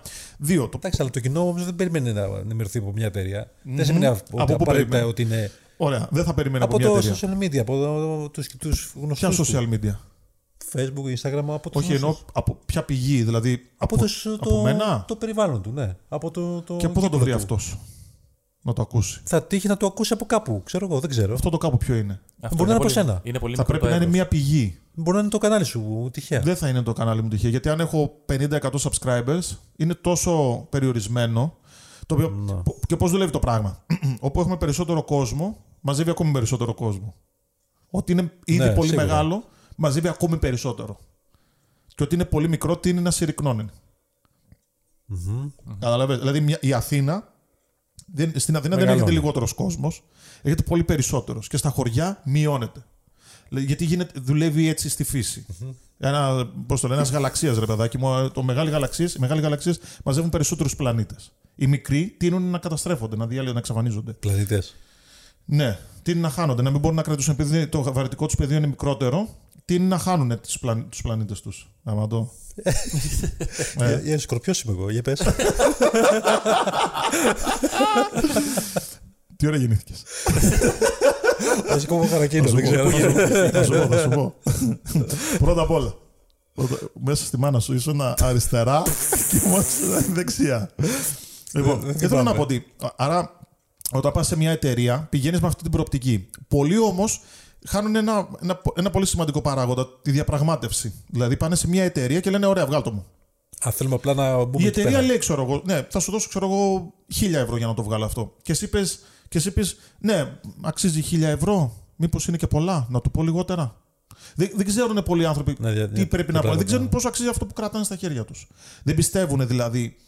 Και γιατί δεν πιστεύουν, γιατί πραγματικά δεν τα έχουν δώσει όλα. Άρα δεν έχουν δύναμη διαπραγματευτική. Δηλαδή, άρα δεν το πίστευε ο ίδιος, άρα και γι' αυτό πάει λίγο ψυχά και συζητάει με κάποιον. ναι, ναι. Εγώ Και όταν δεν πήγαμε ξέρει στο κιόλας. άλμπουμ αυτό. Δεν όταν ξέρει πήγαμε- κιόλας. Εμείς ξοδέψαμε, ξοδέψαμε 7.000 ευρώ για το βίντεο κλιπ. 7.000 ευρώ. Δηλαδή, μόλις μας είπαν ότι ε, θα σας κόψουμε από εδώ αυτά τα χρήματα, 500-600 ευρώ, ξέρω εγώ, για, για, για να σας κάνουμε μια έκπτωση. Είπαμε, ωραία, άρα το budget μας μένει ίδιο. Πρέπει να ξοδέψουμε κάπου αυτά τα 500-600 ευρώ για να γίνει το βίντεο κλιπ καλύτερο. Δηλαδή δεν σκεφτόμασταν κάτι λιγότερο από αυτό. Άρα λογικό είναι να, όταν θα πάω να ζητήσω χρήματα, να συζητήσω με μια εταιρεία, αν η εταιρεία δεν πιστεύει σε αυτό που πιστεύω εγώ τόσο πολύ, δεν θα συνεργαστούμε. Γι' αυτό και δουλεύουμε με τη ROAR τώρα, Ναι. κατά τα χρόνια αυτά. Και το επόμενο άλμπομ και το μεθεπόμενο θα βγει μαζί τους, γιατί υπάρχει αυτή η συνεργασία, η οποία και- και φαίνεται, ας πούμε, ότι στο Spotify, παράδειγμα, ε, το Cannot Be Jazz, το, το single από τον προηγούμενο δίσκο, ε, έφτασε τώρα τους 800.000 streams στο Spotify. Ωραία. Που είναι πάρα πολύ μεγάλο νούμερο. Πολύ μεγάλο νούμερο. ναι. Το Black Flag, το single από το καινούριο άλμπουμ, έχει φτάσει τε- 440.000 ε, streams στο Spotify. Ωραία. Πάει, πάνε πάρα Αυτό πολύ καλά. Το κάνει. Το Η εταιρεία τι κάνει; βοηθάει κάπως η εταιρεία σε αυτό; Ακριβώς. Η εταιρεία τι κάνει; Μπορεί να κάνει το λεγόμενο pitching. Τι κάνει; βάζει τα single δύο-τρεις μήνες πριν στην εταιρεία στο Spotify και λέει: Θα σου δώσω αποκλειστικότητα. Δύο-τρεις μήνες πριν πάρτα και την ημέρα που θα βγει το release το single, το παίρνεις εσύ και να το ανεβάσεις πρώτος. Που σημαίνει ότι έχει απο- αποκλειστικότητα στο Spotify. Και η- το Spotify ψοφάει για κάτι τέτοιο προφανώς. Και τι κάνει τώρα, σε βάζει σε μια πολύ πολύ μεγάλη λίστα. Δηλαδή σου κάνει κάτι φανταστικό δηλαδή. Τι κάνει, δεν σε βάζει μεγαλύτερες από την αρχή, αλλά σε βάζει σε τεράστιες λίστες. Δηλαδή, αν η μεγαλύτερη έχει 1,5 εκατομμύριο, ξέρω εγώ, που την ακολουθούν, σε βάζει σε μια που έχει 500.000.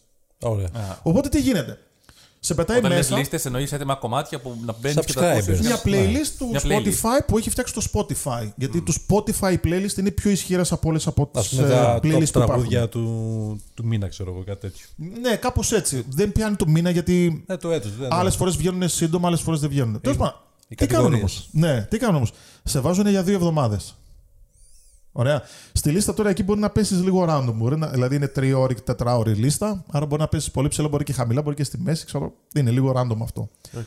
Αλλά αν στις δύο εβδομάδες σε ακούσουν αρκετά, θα μείνεις παραπάνω από δύο εβδομάδες. Σε δύο εβδομάδες είναι το. Η δοκιμαστική περίοδος. Ναι, ναι. Σαν μολά Κάτσε, ρε εκεί παιδί μου, να αφού δεις. είναι, Αν θα... αφού είναι τυχαίο, είναι μέσα σε μια λίστα αυτό. Τι, γιατί να σε ακούσουν, δεν ακούνε και Το άλλοι. κρατάς το κομμάτι, σου αρέσει, το αποθηκεύεις. Φαντάσου ότι υπάρχουν πε- 500.000 άτομα που θα ακούσουν τη λίστα. Ωραία. Άρα, άμα εσένα σε ακου- καταλήξουν να σε ακούσουν 30.000 άτομα, πώς μπορείς να αρπάξεις από αυτούς 30 θα είναι; 100. Α, οπότε περιμένεις κάτι τέτοιο από εκεί. Ακριβώς. Και από αυτούς που θα σε ακούσουν, αν είναι καλό αυτό που έχεις κάνει, το κρίνει ο ίδιος ο κόσμος πλέον. Γιατί, πώς το κρίνει, άμα το κατεβάσει, άμα το ξανακούσει και πάει λέγοντας. Ναι, ναι, ναι, ναι. Άρα τι συμβαίνει τώρα; Άμα σε ακούει, τι κάνει αυτόματα η λίστα, σε κρατάει. Γιατί σε, θε- σε θέλει, γιατί σε, ακούνε, ο- σε ακούει ο κόσμος. Άμα δεν σε ακούει, σημαίνει ότι δεν σε θέλει ο κόσμος. Άρα σιγά σιγά Σε πετάει Σε βγάζει εκτός. σε πετάει εκτός. Εμείς είμαστε ακόμα σε αυτή τη λίστα μετά από ένα χρόνο. Ακόμα. Το Γεννάτι με Jazz δεν είναι σε μια λίστα που είχε περίπου 850.000, φαντάσου, εδώ και δύο χρόνια. Και ευτυχώς δεν λέει να ξεκολλήσει. Ευτυχώς δεν λέει να ξεκολλήσει. Άρα δηλαδή θέλω να πω ότι αυτό που κάνει η εταιρεία είναι πάρα πολύ σημαντικό. Γιατί αυτό. Δηλαδή κάνει ουσιαστικά το δημόσιες σχέσεις με λίγα λόγια. Πες το και έτσι. Πες το και έτσι. Αλλά αυτό που Δεν θα έλεγες μπορούσε να πριν κάνεις ότι αυτό. Δεν θα μπορούσε να κάνεις δεν θα αυτό. μπορούσες να το κάνεις, όχι. Γιατί δουλεύει με τις εταιρείες. Ή να Δηλαδή πληρώσει κάτι για να το διαφημίσεις δεν με κάποιο δέχονται τρόπο. λεφτά με αυτόν τον τρόπο το Spotify. Α. Το προσπαθεί, δεν ξέρω ακριβώς πώς δουλεύει. Δηλαδή, δεν μπορώ να σου πω με σιγουριά κάτι δουλεύει, κάτι δεν δουλεύει. Αλλά γενικότερα είναι καλύτερο να μην τα κάνεις όλα εσύ. Ε, εννοείται, ναι. βέβαια. Δηλαδή, αν εσύ είσαι άνθρωπος που Βέβαια. φτιάχνει αλουμίνια ας πούμε, για ένα σπίτι, καλό θα είναι να μην είσαι και ο ηλεκτρολόγος και αυτός που και ο δικηγόρος και μην Σίγουρα, είσαι ναι, όλα σωστά, τα πράγματα. σωστά, σωστά. Θες να έχεις λίγο καλούς συνεργάτες, βέβαια. Που Εσύ εκεί, πρέπει να επικεντρωθείς σε αυτό που κάνεις, που θες να δείξεις. Και οι περισσότεροι τι λένε; Ναι, θέλω μια εταιρεία. Ωραία. Ποια εταιρεία; Γιατί να πας με αυτή την εταιρεία; Ω, θέλω μια μεγάλη εταιρεία. Μα η μεγάλη εταιρεία δεν την ενδιαφέρεις. Είναι εύκολο να, ένα- μια μπάντα να βρει εταιρεία. Η Ε, εταιρεία πρέπει όχι. να πληρώσει. Να, πρέπει Όχι, η να αλήθεια πληρώσει. είναι ότι δεν είναι εύκολο γιατί υπάρχουν πάρα, πάρα πολλές μπάντες. Πληρώνει μια μπάντα μικρή για να πάει σε μια εταιρεία. Μπορεί να χρειαστεί και να πληρώσει κιόλας, ναι. Δηλαδή, μπορεί να χρειαστεί να πληρώσει κάποια έξοδα που θα κάνει η εταιρεία. Δηλαδή, εμείς, ας πούμε, λέμε ότι. Ωραία. Θα βγάλουμε αυτό. Θα, θα κοστίσει αυτό. Έχουμε αυτά τα έσοδα. Μας δίνει αυτά η εταιρεία. Ωραία. Εμείς όμως θέλουμε να κάνουμε και κάτι ακόμα. Δεν, πληρώνει, δεν πληρώνουμε την εταιρεία για να το κάνει του κάτι ακόμα. Απλά το βάζεις στην τσέπη σου Μεσα- εσύ και το φτιάχνεις. Μεσάζοντας. Λέμε στην εταιρεία πάρε αυτά τα χρήματα και κάνει αυ- αυτή την κίνηση με αυτά τα χρήματα. Μάλιστα. Γιατί είναι μέσα από το κανάλι της εταιρείας. Ε, γιατί το ξέρει και όταν το κάνει. Αυτή είναι η δουλειά της. Ακριβώς. Ακριβώς. Και λες εσύ, OK, εμείς βάζουμε το πάθος και λέμε: Έχουμε τα λεφτά, τα χρήματα, έχουμε το ταλέντο. Ωραία, εσύ κάνε τα υπόλοιπα και συζητάμε μετά. Και πάει λέγοντας. Και η εταιρεία, μας βλέπει ότι αυτό πηγαίνει και τσουλάει, μετά σε υποστηρίζει περισσότερο. Σκέψου πολύ Γιατί απλά. επενδύει η εταιρεία και περιμένει Απλά να ο πάει κόσμος- κάτι πολύ ψηλά. Το πολύ δύσκολο όμως είναι το εξής: Ότι πώς περνάς από το πουθενά στο κάπου. Εκεί είναι το πολύ δύσκολο. Γι' αυτό είναι και δύσκολο να βρεις εταιρεία και πόσο μάλλον να, σε, να σου δώσει και χρήματα κιόλας. Δηλαδή, υπάρχουν περιπτώσεις οι οποίες λέει η εταιρεία ότι εάν θέλεις να σου κυκλοφορήσω το album, θέλω 2.000 ευρώ. Γιατί σου λέει ότι εμένα θα μου κοστίσει να βγάλω τα CD σου και τα βινίλια σου 6.000 ευρώ. Δώσε μου τουλάχιστον 2.000 ευρώ. Για πόσα κομμάτια μιλάμε τώρα; Για πόσα CD, ας πούμε. Δεν έχει σημασία γιατί δεν ξέρει αυτός. Αυτός θα τυπώσει, ξέρω εγώ, 2.000 CD σου λέω εγώ. Α, για τόσο μεγάλο νούμερο. Ναι, δεν θα Έτσι τυπώσει θα βγάλει λιγότερα. 50. Δεν είναι πολλά για 2.000 κομμάτια. Εντάξει. Αν έχει τα δικαιώματα του album για 10 χρόνια, δεν θα κάθεται να βγάζει CD κάθε τρεις Α, και σωστό γι' λίγο. αυτό, ναι. Μπαμ, Τα μπαμ. βγάζει και τα έχει. Υπολογίζει ότι 1000 CD δεν μπορεί να μην τα πουλήσεις σε Απλά 10 το 2030 χρόνια. έχει. Αργά ή γρήγορα θα τα πουλήσεις. Το εντάξει, 2030 να πουλήσεις το CD, ας πούμε. Ε, Το 2030 να πουλάει τα CD. κοίτα, ακόμα πουλάνε CD. Δηλαδή Ναι, πήγαινε στα Media Markt, ας πούμε. Πουλάνε. Υπάρχει τιμήμα ακόμα. Έχω πάρει και εγώ τα δύο τα δικά σου. αλλά αλλά είναι, είναι ακόμα σε φάκελο μέσα, κλεισμένα με γραμματόσημο πρώτης κυκλοφορίας. Εντάξει. Με υπογραφή ότι είναι το πρώτο αντίτυπο. Ε. Αυτά. Εγώ Ε, ακόμα το βινίλιο μου δεν το έχω. Ε, πόσο απαραίτητο είναι το τατουάζ σε ένα, σε ένα μάγειρα; Χρειάζεται να μαγειρεύει κάποιος με τατουάζ. Α πούμε η Βέφα που γνωρίσαμε κάποτε, εμείς δεν είχε τατουάζ. Ναι, αλλά δεν ήταν και μαγείρισα. Τι ήταν; ε, εντάξει, ρε. Μαγείρισα ήταν, δεν ήταν σεφ. Μαγείρισα ήταν, σεφ δεν ήταν. Ναι. Ναι. Νομίζω ότι είναι το upgrade. Γιατί εσύ όλοι όσοι. Ναι, ρε, εσύ, ειδικά είστε, στις metal bands είναι υποχρεωτικό δηλαδή να φο- να έχεις τατουάζ και να έχει μακριά μαλλιά. Σε επηρεάζει Κοίτα, κάτι. κοίταξε να δεις. Νιώθεις κάπου ότι είσαι εκτός. Εάν. Όχι, ρε. Κοίτα... Α, περίμενε, περίμενε. Υπάρχουν. Εδώ υπάρχουν. Είναι πολλές ερωτήσεις αυτές. Ναι. Για να απαντηθούν μονολεκτικά. Θα προσπαθήσω να το κάνω όσο πιο γρήγορα μπορώ. Ναι. Υπάρχουν οι μπάντες οι οποίες και τα είδη metal οι οποίες λένε Εμείς δεν θέλουμε να έχουμε μακριά μαλλιά στα αρχίδια μας, δεν μας νοιάζουν αυτά. Ξέρω, και είναι με κοντά μαλλιά. Και υπερήφανοι κιόλας με κοντά μαλλιά. Και υπάρχουν και μπάντες οι οποίες είναι πιο old school, οι οποίες λένε Μαλλιά, ρε, εσύ, δεν γίνεται χωρίς μαλλιά. Εντάξει, δηλαδή, αν, αν μπορώ να καλύψω λίγο το Ναι, θέμα με τα, είναι με το τα μοντέλο. μαλλιά, γιατί με τα τατουάζ μετά είναι δευτερεύον αυτό, εντάξει. Οκ. Αλλά άρα μετράει σε κάποιες μπάντες το να πρέπει Όχι. να έχεις Ε, είναι εικόνα, είναι το, στε- το στερεότυπος, α πούμε. στε- Και Στερεότυπο, το ναι. στυλ μετράει 100% προφανώς. Δηλαδή, ο άλλος τώρα, δηλαδή, για φαντάσου τώρα να παίζει ένας καταπληκτική κιθάρα, αλλά να είναι κοντός, να είναι άσχημος. Και να έχει φράτζα το μαλλί. Ε, ξέρω εγώ, να έχει γένια σαν να είναι χνούδι από γερμάς. να έχει σπηριά. Ξέρω και εγώ τι να πω. Να είναι άπλητος. Δηλαδή, να, είναι, να βρωμάει. Εντάξει, δεν θα έχει Ε, πάνω. Δηλαδή, δε- όταν λες rockstar δεν σκέφτεσαι κάτι τέτοιο. Όχι, όχι. όχι. άμα πούμε και πόσο μάλλον metal star, ξέρω εγώ. Εντάξει, το να βρωμάει, περνάει λίγο ρε παιδάκι. Δεν το γιατί βλέπεις, εντάξει. δεν έχουμε και πολλές ε, ε, πολλές δυνατότητες να είμαστε καθαροί, αλλά τουλάχιστον όλα τα υπόλοιπα ρε παιδάκι μου, εντάξει, Ναι. μπορείς να τα φροντίσεις κάπως. Τώρα μου ήρθε αυτό. Ε, Γενικά δεν σκεφτόμουν. Υπάρχουν μαύροι που έχουν μπάντες Ναι, ρε, εσύ. ροκ. Metal. Metal, Metal. ναι, ναι. Και ένας είναι και σε μια θρηλυκή μπάντα που τον ξέρω, στους ε, στους Blasphemy από τον Καναδά. Το είχα πάντα μια πορεία, έτσι. Ναι. Τα τατουάζ εκεί Υπάρχουνε. δεν φαίνονται, έτσι. Τα τατουάζ εκεί. Ναι, ναι. Πώς, Δεν φαίνεται, ρε. Εσύ Όσο όπως φαίνεται φαι- στους όσο μαύρους, φαίνεται. όσο Όσο φαίνεται, Ούτε εντάξει. μαλλί ούτε όσο τίποτα. φαίνονται. Εντάξει. Ω, μαλλιά έχουν. Και στους Suffocation νομίζω. είναι. Αντίστοιχα, γιατί δεν υπάρχουν και πολλές γυναίκες frontman. Front σε- women, εννοείς. Front women, ουσιαστικά, ναι, front women σε, σε Ε, μπάντες. κοίταξε να δεις. Είναι για τους λόγους που είπαμε πριν, ότι όταν έχεις... ο- Στερεότυπο. Μ, Όχι, δεν θα έλεγα στερεότυπο. Έχεις κάτι aggressive. Ναι. Ωραία.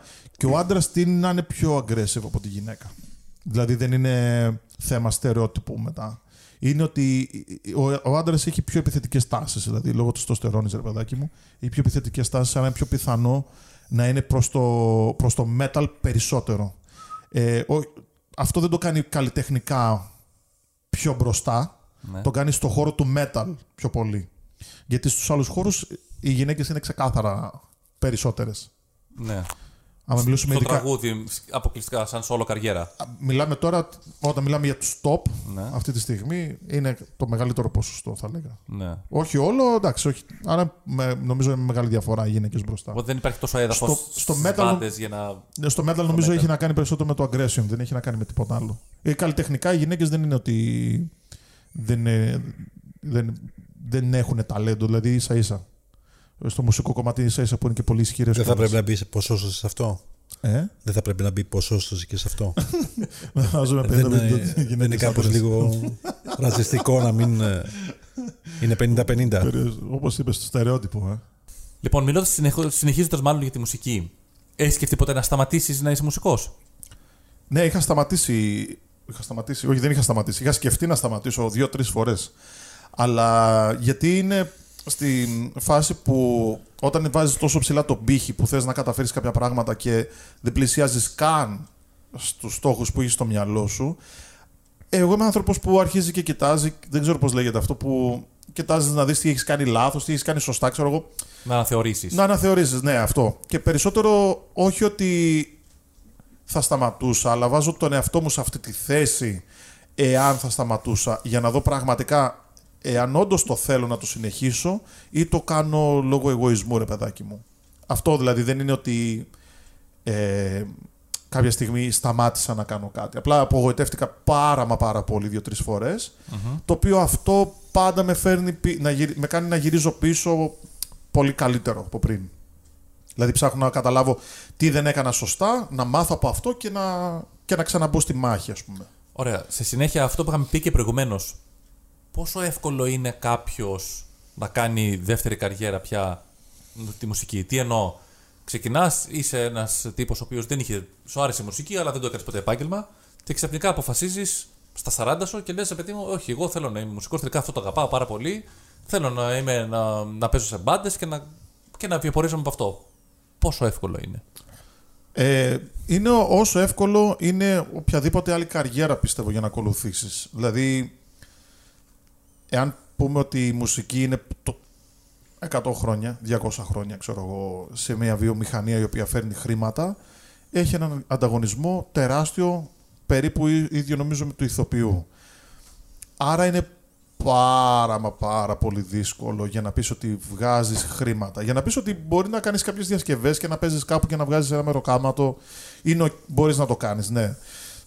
Αν τώρα στα 40 σου αποφασίσεις να ξεκινήσεις να παίζεις κιθάρα για να κάνεις καριέρα, εκεί λίγο στενεύει λίγο το πράγμα. Ναι. Δηλαδή, γιατί μέχρι τα 40 σου δεν έπαιξες καθόλου κιθάρα, δηλαδή τι έγινε στα 40 Όχι, μπορεί σου; να παίζει παιδί μου από χόμπι, αλλά να μην ήταν. ε, Εάν παίζεις αφοσιωθείς καλά αυτό. όμως, ναι, έχεις πιθανότητες να κάνεις κάτι. Αλλά και πάλι αυτό έχει να κάνει με το πόσο καλά παίζεις. Δηλαδή, εάν μέχρι τότε ας πούμε, δεν είχες social media, πώς θα μάθουν για σένα ο κόσμος; Ναι. Αν μέχρι τότε δεν έχεις δισκογραφία, να έχεις συμμετάσχει ας πούμε, σε μπάντες, να έχεις κάνει project, να έχεις δουλέψει, πόσο εύκολο θα είναι. Δηλαδή, φαντάσου ότι το να είσαι ενεργός και είναι πολύ δύσκολο. Πο- Πόσο μάλλον να μην συμμετέχεις καθόλου. Δηλαδή, είναι και αυτό που έλεγα πριν, ότι είναι ένας αγώνας δρόμου, ο οποίος έχει πολλά χρόνια μπροστά του. Δηλαδή, δεν είναι σαν τον αθλητή, ο οποίος στα 30-35 σταματάει. Ναι. Είναι, μπορείς να το κάνεις για πάντα. Δηλαδή, μπορεί να ξεκινήσεις στα 40 του για να κάνει καριέρα στα 60 του. Μπορεί. Εντάξει, είναι κάτι τυχαίο, δεν είναι κάτι που. Όχι απαραίτητα. Έχει μεγάλο... Αυτό που λένε δούλεψε περισσότερο για να είσαι πιο τυχερός. ναι, αλλά στα 40 τώρα είναι κάτι που χάνεις πολύ χρόνο. Έχεις έχει χάσει κάποιος περισσότερο άλλος. για μένα. Δεν είναι ο χρόνος που έχεις χάσει. Είναι ότι πόσο φρέσκος μπαίνεις στη μάχη. Ναι, και στατιστικά έχεις χάσει χρόνο, δηλαδή ευκαιρίες που θα μπορούσε να βρει μπροστά σου. Ναι. Είναι σίγουρα. ότι στη μουσική Αυτό. προτιμάνε και περισσότερο ένα νεότερο πρόσωπο. Εντάξει, αν μιλήσουμε ότι για rock, για blues και Ανάλογα τέτοια. την ας πούμε. κατηγορία, ναι. Ναι, αν μιλήσουμε για metal, είναι προφανώς το τρένο παίζει να έχει σαλπάρει. Αλλά αν μιλήσουμε για ένα μουσικό γενικά, μπορείς δηλαδή και να παίξεις και σε μπάντες και να. Δηλαδή δεν χρειάζεται ούτε να κοπανιέσαι, ούτε να έχεις μακριά μαλλιά, δεν χρειάζεται τίποτα από όλα Ναι. αυτά. Αν παίζεις πολύ καλά, ας πούμε, ναι, εντάξει, δεν χρειάζεται να έχεις άλλα πράγματα.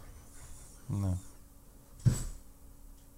Ε, Βαγγέλη, για πες μας τι ναρκωτικά κάνετε για να βγείτε στις πώς, πώς ξεκινάτε την ημέρα σας; ναι, έχω τις κατηγορίες. ναι, ναι. Λοιπόν, ε, εγώ είμαι κατά των ναρκωτικών, άρα δεν έχω να σου πω πολλά. Στην από ιδιωτική θέμα. σου ζωή φαντάζομαι, έτσι, στην, στην επαγγελματική σου ζωή. Στη δημόσια μου ζωή, δεν έχω άλλα. Α, γενικά είσαι κατά... Λοιπόν, ναι, είμαι κατά των ναρκωτικών. Και αυτό είχε λίγο πλάκα όταν περιοδεύω, γιατί συναντάω πολύ, πολύ κόσμο. Συναντάω αρκετό κόσμο τέλος πάντων που κάνει διάφορα πράγματα και ψιλοπαραξενεύονται που δεν κάνω εγώ. Γιατί δεν ξέρω γιατί δεν δείχνω άνθρωπος ο οποίος Κάνουν τελικά. δεν κάνει, αλλά δεν κάνω, ξέρω εγώ, ρε παιδάκι μου. Ναι. Και είχε πολύ πλάκα γιατί έχουν τύχει διάφορα περιστατικά. Αλλά ναι, πε- πολλοί κόσμος κάνει.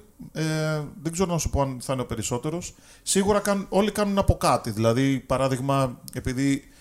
ε, Εγώ δεν το βλέπω έτσι, αλλά πολλοί αισθάνονται ότι βγαίνουν περιοδία, άρα ελευθερώνονται, άρα θα τα κάνουν, θα τα κάνουν όλα ρημαδιό, ξέρω εγώ, στην περιοδία. Άρα θα πίνουν κάθε βράδυ, θα παίρνουν ναρκωτικά κάθε βράδυ, θα, δηλαδή θα ζουν στο extreme κάθε βράδυ.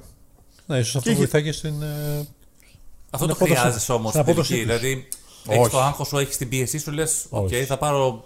Ανάλογα, Κάτι. ανάλογα για τον άνθρωπο που έχει άγχος. Εγώ δι- γενικότερα δεν έχω άγχος, ας Έτσι. πούμε. Υπάρχουν άνθρωποι που έχουν άγχος. Αλλά νομίζω ότι περισσότεροι τα κάνουν μετά το show. Α, Για να παρτάρουν. α Δεν δεν το έχει να κα- κάνει δηλαδή, τόσο πολύ με το show. Όχι, όχι. Και ειδικά αυτοί που κάνουν γενικότερα ναρκωτικά, τα θέλουν γενικότερα για να λειτουργήσουν. Είναι διαφορετικό να, θες να, να τα κάνεις για να λειτουργήσει και είναι διαφορετικό να θες να τα πάρεις για να διασκεδάσεις. Οπότε είναι απλά εθισμός δηλαδή. Εγώ, ας πούμε, πίνω μετά το live ας πούμε, με τους άλλους, ας πούμε, κάνουμε, χαζολογήσουμε, ας πούμε. Αλκοόλ εννοείς. Ε; Ναι, ναι, αλκοόλ. Αλλά δεν, δεν το κάνω στην καθημερινότητά μου. Άρα δεν, δεν με νοιάζει. Δηλαδή, εγώ, ας πούμε, ένα μισό χρόνο τώρα στην καραντίνα, ας πούμε, ε, στο σπίτι ήπια μία φορά ή δύο και τη μία φορά πια δύο ουίσκι και την άλλη πια μία, ξέρω, κάτι τέτοιο. Ναι. Δηλαδή σε ένα μισή χρόνο, δηλαδή αφού δεν βγήκα, δεν είχα παρέα, δεν, δεν έκανα κάτι τέτοιο, δεν έπεινα, ας πούμε, καθόλου όμως. Ε, αλλά ε, είναι διαφορετικό να. Δηλαδή, δεν έχω συναντήσει κάποιον αλκοολικό ο οποίος να ξεκινάει να πίνει από το πρωί προς μεσημέρι, ξέρω εγώ, και να κατελήγαμε να πίνει μέχρι το βράδυ. Είχαμε, είχα έναν μια φορά τέλος πάντων ένα φίλο, ο οποίος αυτός το έκανε πολύ έντονα. Αυτός έκανε και άλλα πράγματα ε, βέβαια. Αλλά αυτό, σε αυτόν ήταν, ας πούμε, αυτόν ήταν μια καθημερινότητα. Αλλά όσο αφορά τα ναρκωτικά, υπάρχουν αυτοί που κάνουν συνήθως τα ελαφριά μέσα στην ημέρα και μετά για να διασκεδάσουν σκάνε τα χοντρά. Οπότε δουλεύει κανονικά αυτό. Υπάρχει αυτό το πράγμα. Δεν είναι μύθος. Ο, ξεκάθαρα, ξεκάθαρα. Ναι, ναι. Καθόλου μύθος δεν είναι, ίσα ίσα. Ίσα ίσα. Δηλαδή στην Αμερική και όλα που υπάρχει πολιτεία που δεν θυμάμαι ποια είναι. Νομίζω είναι στο. στο Κολο... Όχι, Κολοράντο. Τέλος πάντων, που επιτρέπεται το χασίσι. Καλιφόρνια νομίζω Ναι. επιτρέπεται. Όχι, δεν είναι στην Καλιφόρνια.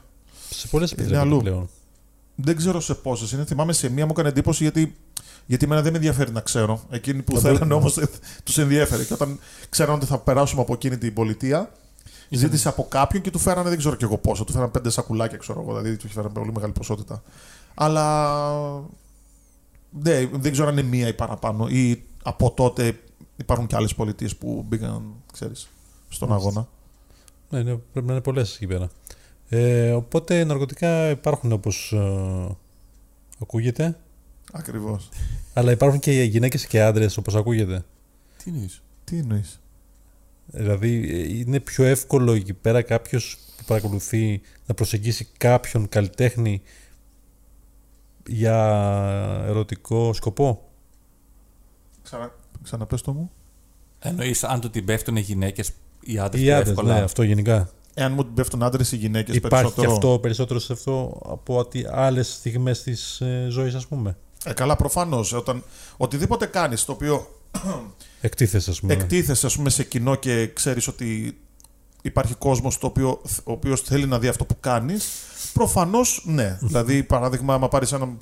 Ε, ένα, και έναν άνθρωπο που κάνει YouTube, ας πούμε, που έχουμε γνωστούς μας Έλληνες που κάνουν YouTube Ναι, ας πούμε, ναι, και ναι, υπάρχουν ναι. κάποιοι που τους ακολουθούν, προφανώς από τη στιγμή που υπάρχει έκθεση υπάρχει και η αναλογή Νιώθεις πιο ζήτηση. οικείους, ας πούμε. Ναι, ναι, λογικό είναι και αυτό να υπάρχει. Απλά στο metal δεν είναι και τόσο, δεν είναι και τόσο έντονο γιατί ανάλογα το μέγεθος και τη μπάντα προφανώς. Δηλαδή το... δεν Α. έρχονται εκεί πέρα με το στήθος σου λένε υπόγραψε εδώ πέρα πάνω στο σουτιέν και τα λοιπά. Εδώ να σου δώσω ένα δικό μου ισόρροχο να το Ή έχεις. το κάποιος άντρας θυμάσαι. τέλος πάντων που γράψει το, στην πλάτη, στις τρίχες Ή το ανάμεσα. εσωρουχό του, ας πούμε.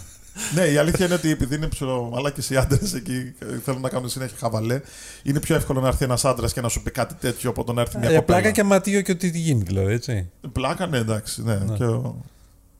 και ότι... Για μεζέ. λοιπόν, εσύ ζεις στην Ελλάδα.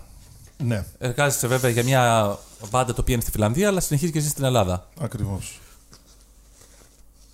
Γιατί επέλεξες να ζεις στην Ελλάδα και να μην ζεις στο εξωτερικό; Σου δίνει κάποιο προνόμιο να είσαι εδώ πέρα ή κάποιο προνόμιο να ζεις στο εξωτερικό; Κοίτα, μέχρι τώρα έτσι κι αλλιώς ήμουν σε μια ελληνική μπάντα. Άρα δεν υπήρχε λόγος να φύγω από εδώ. Μετά η φιλανδική μπάντα με ζήτησε, δεν, μ, δεν μου έβαλε κάποιους όρους ή μου είπε ότι εάν θα μπορούσες να ήσουν πιο κοντά θα ήταν καλύτερα για εμάς. Δηλαδή δεν υπήρξε κάποια τέτοια συζήτηση. Άρα εκείνη είναι σε φάση που λένε ότι ε, εμείς θέλαμε να έχουμε εσένα στην μπάντα, άρα είμαστε OK. Μπορούμε να σε εχουμε Ναι, θε- θέλουμε να σε έχουμε; Ναι, βγάζουμε αρκετά χρήματα να μπορείς να ταξιδεύεις για να έρχεσαι; Ναι, σκοπεύουμε να πληρώσουμε αυτό το κόστος για να έρχεσαι; Ναι, αξίζει, αξίζεις αυτά τα χρήματα που θα. Ξοδέψου τα παραπάνω; Ναι, τα έξτρα, ας πούμε, που από τον είχαμε. κα- Ναι, τα αξίζεις. Άρα, δηλαδή, είναι λίγο ξεκάθαρο. Δηλαδή, άμα το πάρεις λίγο επιχειρηματικά, ε, έτσι, έτσι προχωράς, ας πούμε. Ε, εάν είχε, μου είχε ζητηθεί να πάω έξω, θα το σκεφτόμουν. Θα ήθελα, δεν ξέρω. Γιατί είναι ωραία στην Ελλάδα προφανώς, αλλά εντάξει, το θέμα είναι ότι την ευκαιρία σου την παίρνεις όταν είσαι στο δρόμο. Δεν έχει σημασία μόνο το που μένεις. Δηλαδή, προφανώς αν μένεις ε, σε μια, στη Σουηδία, ας πούμε, παράδειγμα, ναι. ε, ότι είναι περισσότερες οι καλές μπάντες που έχεις στη Σουηδία. Παρ' όλα αυτά όμως, δεν είναι απαραίτητο ότι θα τις βρεις και τις μπάντες. Αλλά προφανώς αν Εντάξει, είσαι η, πιο Σου- η κοντά. Σουηδία είναι και κοντά μας. Α πούμε, αν έμενες όμως στο Λο Άντζελε, δεν θα ήταν ένα βοήθημα για σένα το να μένεις εκεί; Ε, για ποια μπάντα όμως, Για προσωπική καριέρα, για τους Full House, για τους Wolfhard; Γιατί για τους Wolfhard δεν νομίζω δεν θα βοηθούσε πολύ να πρέπει να ταξιδέψω Ευρώπη κάθε φορά που θα έχεις Όχι για τους Wolfhard, αλλά όχι να μπορείς να βρεις πιο εύκολα μια μπάντα εκεί. Βρήκα εδώ. Να βρω μια μεγαλύτερη; Ναι. Ναι, αν, αν μου δίνονταν η ευκαιρία να πάω σε μια μπάντα. Γιατί εντάξει, τώρα τα πλέον κακά τα ψέματα με το Eden μπορείς να κάνεις μια audition για εξωτερικό, ας πούμε. Ναι, αν μένεις, μπορεί να είναι πιο πιθανό, αλλά μεγαλύτερη δυσκολία θα αντιμετωπίσεις με μια Αμερικάνικη μπάντα, ας πούμε, αν πας για τραγουδιστής, ας πούμε. Α, OK, okay, δεν είσαι Αμερικάνος, άρα έχουμε λίγο πρόβλημα με, το, με την προφορά σου, παράδειγμα. Δεν μας αρέσει η προφορά, θέλουμε Αμερικάνο. OK. Okay. Αυτό είτε έμενα εκεί είτε όχι θα ήταν πρόβλημα. Γιατί η προφορά φτιάχνεται, αλλά δεν θα γίνεις Αμερικάνος τώρα ξαφνικά. Άρα υπάρχει αυτό το πρόβλημα. Ε, ότι μπορεί να σου δοθούν περισσότερες ευκαιρίες, ας πούμε, και ναι και όχι. Γιατί δεν είναι και μικρή η Αμερική και εκεί πρέπει να πας να γνωρίσεις κόσμο. Εάν μπορείς να πας εκεί να γνωρίσεις κόσμο, γιατί δεν γνωρίζεις εδώ τον κόσμο που μπορείς να γνωρίσεις. Ή στη Γερμανία, ας πούμε. Άρα δεν έχεις κάποιο προβάδισμα το να ζεις στο εξωτερικό από το να ζεις στη χώρα σου; Ή, μπορεί και να υπάρχει, απλά δεν μπορεί να το ξέρεις. Δεν, είναι, δεν είναι απαραίτητο ότι ισχύει. Δηλαδή, ξέρω μουσικούς οι οποίοι ζουν στην Αμερική και ζουν και δουλεύουν και βγάζουν πολύ λιγότερα από μένα ή δεν μπορούν να καταφέρουν πράγματα παρόλο που είναι εκεί. Ναι. Δηλαδή δεν είναι απαραίτητο το, το, το που βρίσκεσαι, αλλά το τι κάνεις και εσύ γι' αυτό. Τώρα, αν εγώ με, με τον τρόπο που σκέφτομαι και λειτουργώ, εάν ζούσα εκεί, αν θα ήταν καλύτερα, ναι, μπορεί να ήταν καλύτερα. Αλλά ναι, δεν θα το, δεν θα το μάθω μάλλον. Ναι. ποια, ε, ποια ήπειρος είναι πιο καλή, ας πούμε, για το metal; Ποια είναι πιο, είναι η ποια είναι πιο ανεβασμένη γενικότερα; Η Ευρώπη και η Αμερική είναι οι δύο top αυτή τη στιγμή. Πιο πολύ; Δεν έχει πιο Είναι πολύ πλέον. μαζί; Ναι, τώρα πια είναι μαζί. Δηλαδή τώρα ε, κάθε, φορά, κάθε τόσο η, μια ευρωπαϊκή μπάντα που πάει καλά στην Ευρώπη θέλει να καταφέρει να περάσει τον, ωκεα- τον Ατλαντικό για να πάει στην Αμερική, για να περιοδεύσει εκεί, για να γίνει γνωστή εκεί και το αντίστροφο. Για μια Αμερικάνικη μπάντα ξοδεύει πολλά λεφτά και πάρα πολύ χρόνο να έρθει στην Ευρώπη Να, το- για να χτίσει το εδώ το να- κοινό της. Δηλαδή η απόσταση παρόλα αυτά κάνει, δημιουργεί μεγάλο πρόβλημα. Οπότε υπάρχουν δηλαδή δύο Και όπως ξεχωριστοί υπάρχουν, και, κόσμοι. ναι, και όπως υπάρχουν μπάντες οι οποίες αμερικάνικες πάνε πολύ καλύτερα στην Ευρώπη από ό,τι πάνε στην αμερικη Αλλά με μεγάλη διαφορά. Δηλαδή στην Αμερική ξέρω να μαζεύουν 500 άτομα και στην Ευρώπη να μαζεύουν 5.000, Α, τόσο μεγάλη διαφορά. 8.000 άτομα. Ναι, ναι, ναι. Δηλαδή του τύπου ότι στην Αμερική δεν περιοδεύουν δεν, γιατί δεν υπάρχει λόγος. Γιατί, το, γιατί αυτή η διαφορά, δηλαδή. Δεν ποιο- ξέρω, δεν ξέρω, δεν ξέρω. Είναι κάποια πράγματα τα οποία δεν, δεν μπορείς να. Δηλαδή, όσο και να έχω ψάξει να καταλάβω πώς δουλεύουν, ε, δεν, δεν, μπο- δεν ξέρεις. Δηλαδή, λες ότι, OK, θα κάνω με μαθηματική ακρίβεια αυτό, που που, κάνει. κάνει εκείνος και θα πετύχω αυτό το αποτέλεσμα και γίνεται το ακριβώς αντίστροφο. Ε, και ξαφνικά Ναι. κάνει κάποιος κάτι άκυρο και πιάνει πάρα πολύ και λες. Δεν μπορεί να ισχύει Οπότε αυτό. είναι κάτι που δεν μπορεί να μοντελοποιήσει, ας πούμε. Ναι, δεν μπορείς. Δηλαδή, δηλαδή, βλέπω μια μπάντα, ας πούμε, έχει 8 εκατομμύρια views σε ένα κομμάτι της. Ωραία, λέω, μπορώ να το ακούσω. Τι, στο διάλογο, 8 εκατομμύρια. Παίζει desert rock, ας πούμε. Δεν μ' αρέσει πολύ. Αλλά προφανώς ακούω ροκ. Ξέρω τι είναι το ροκ, ας πούμε. Και παίζει ένα κομμάτι το οποίο επί δύο λεπτά έχει μια εισαγωγή. Και λέω, ποιο, δηλαδή, 8 εκατομμύρια views, πώς έγινε; Και μπαίνει το τραγούδι και δεν είναι και κάτι το ιδιαίτερο. Και, το, και δεν είναι καν βίντεο, είναι μια φωτογραφία, ας πούμε, εξωφύλου. Το οποίο ούτε το εξωφύλου είναι κάτι το ιδιαίτερο. Α, 8 εκατομμύρια views. Θα πληρώσαν πολλά προφανώς. Μ, Όχι όμως.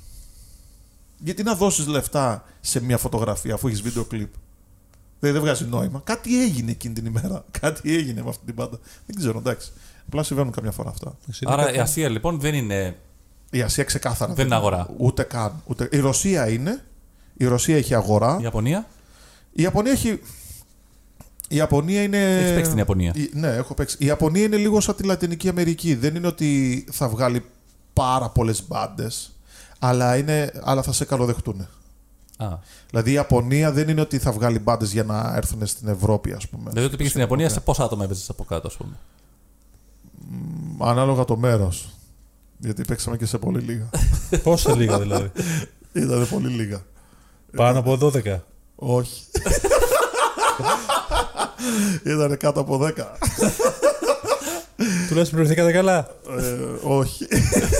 Αυτό έχει σημασία. Αλλά κάνανε 12 διάδοση του. άτομα.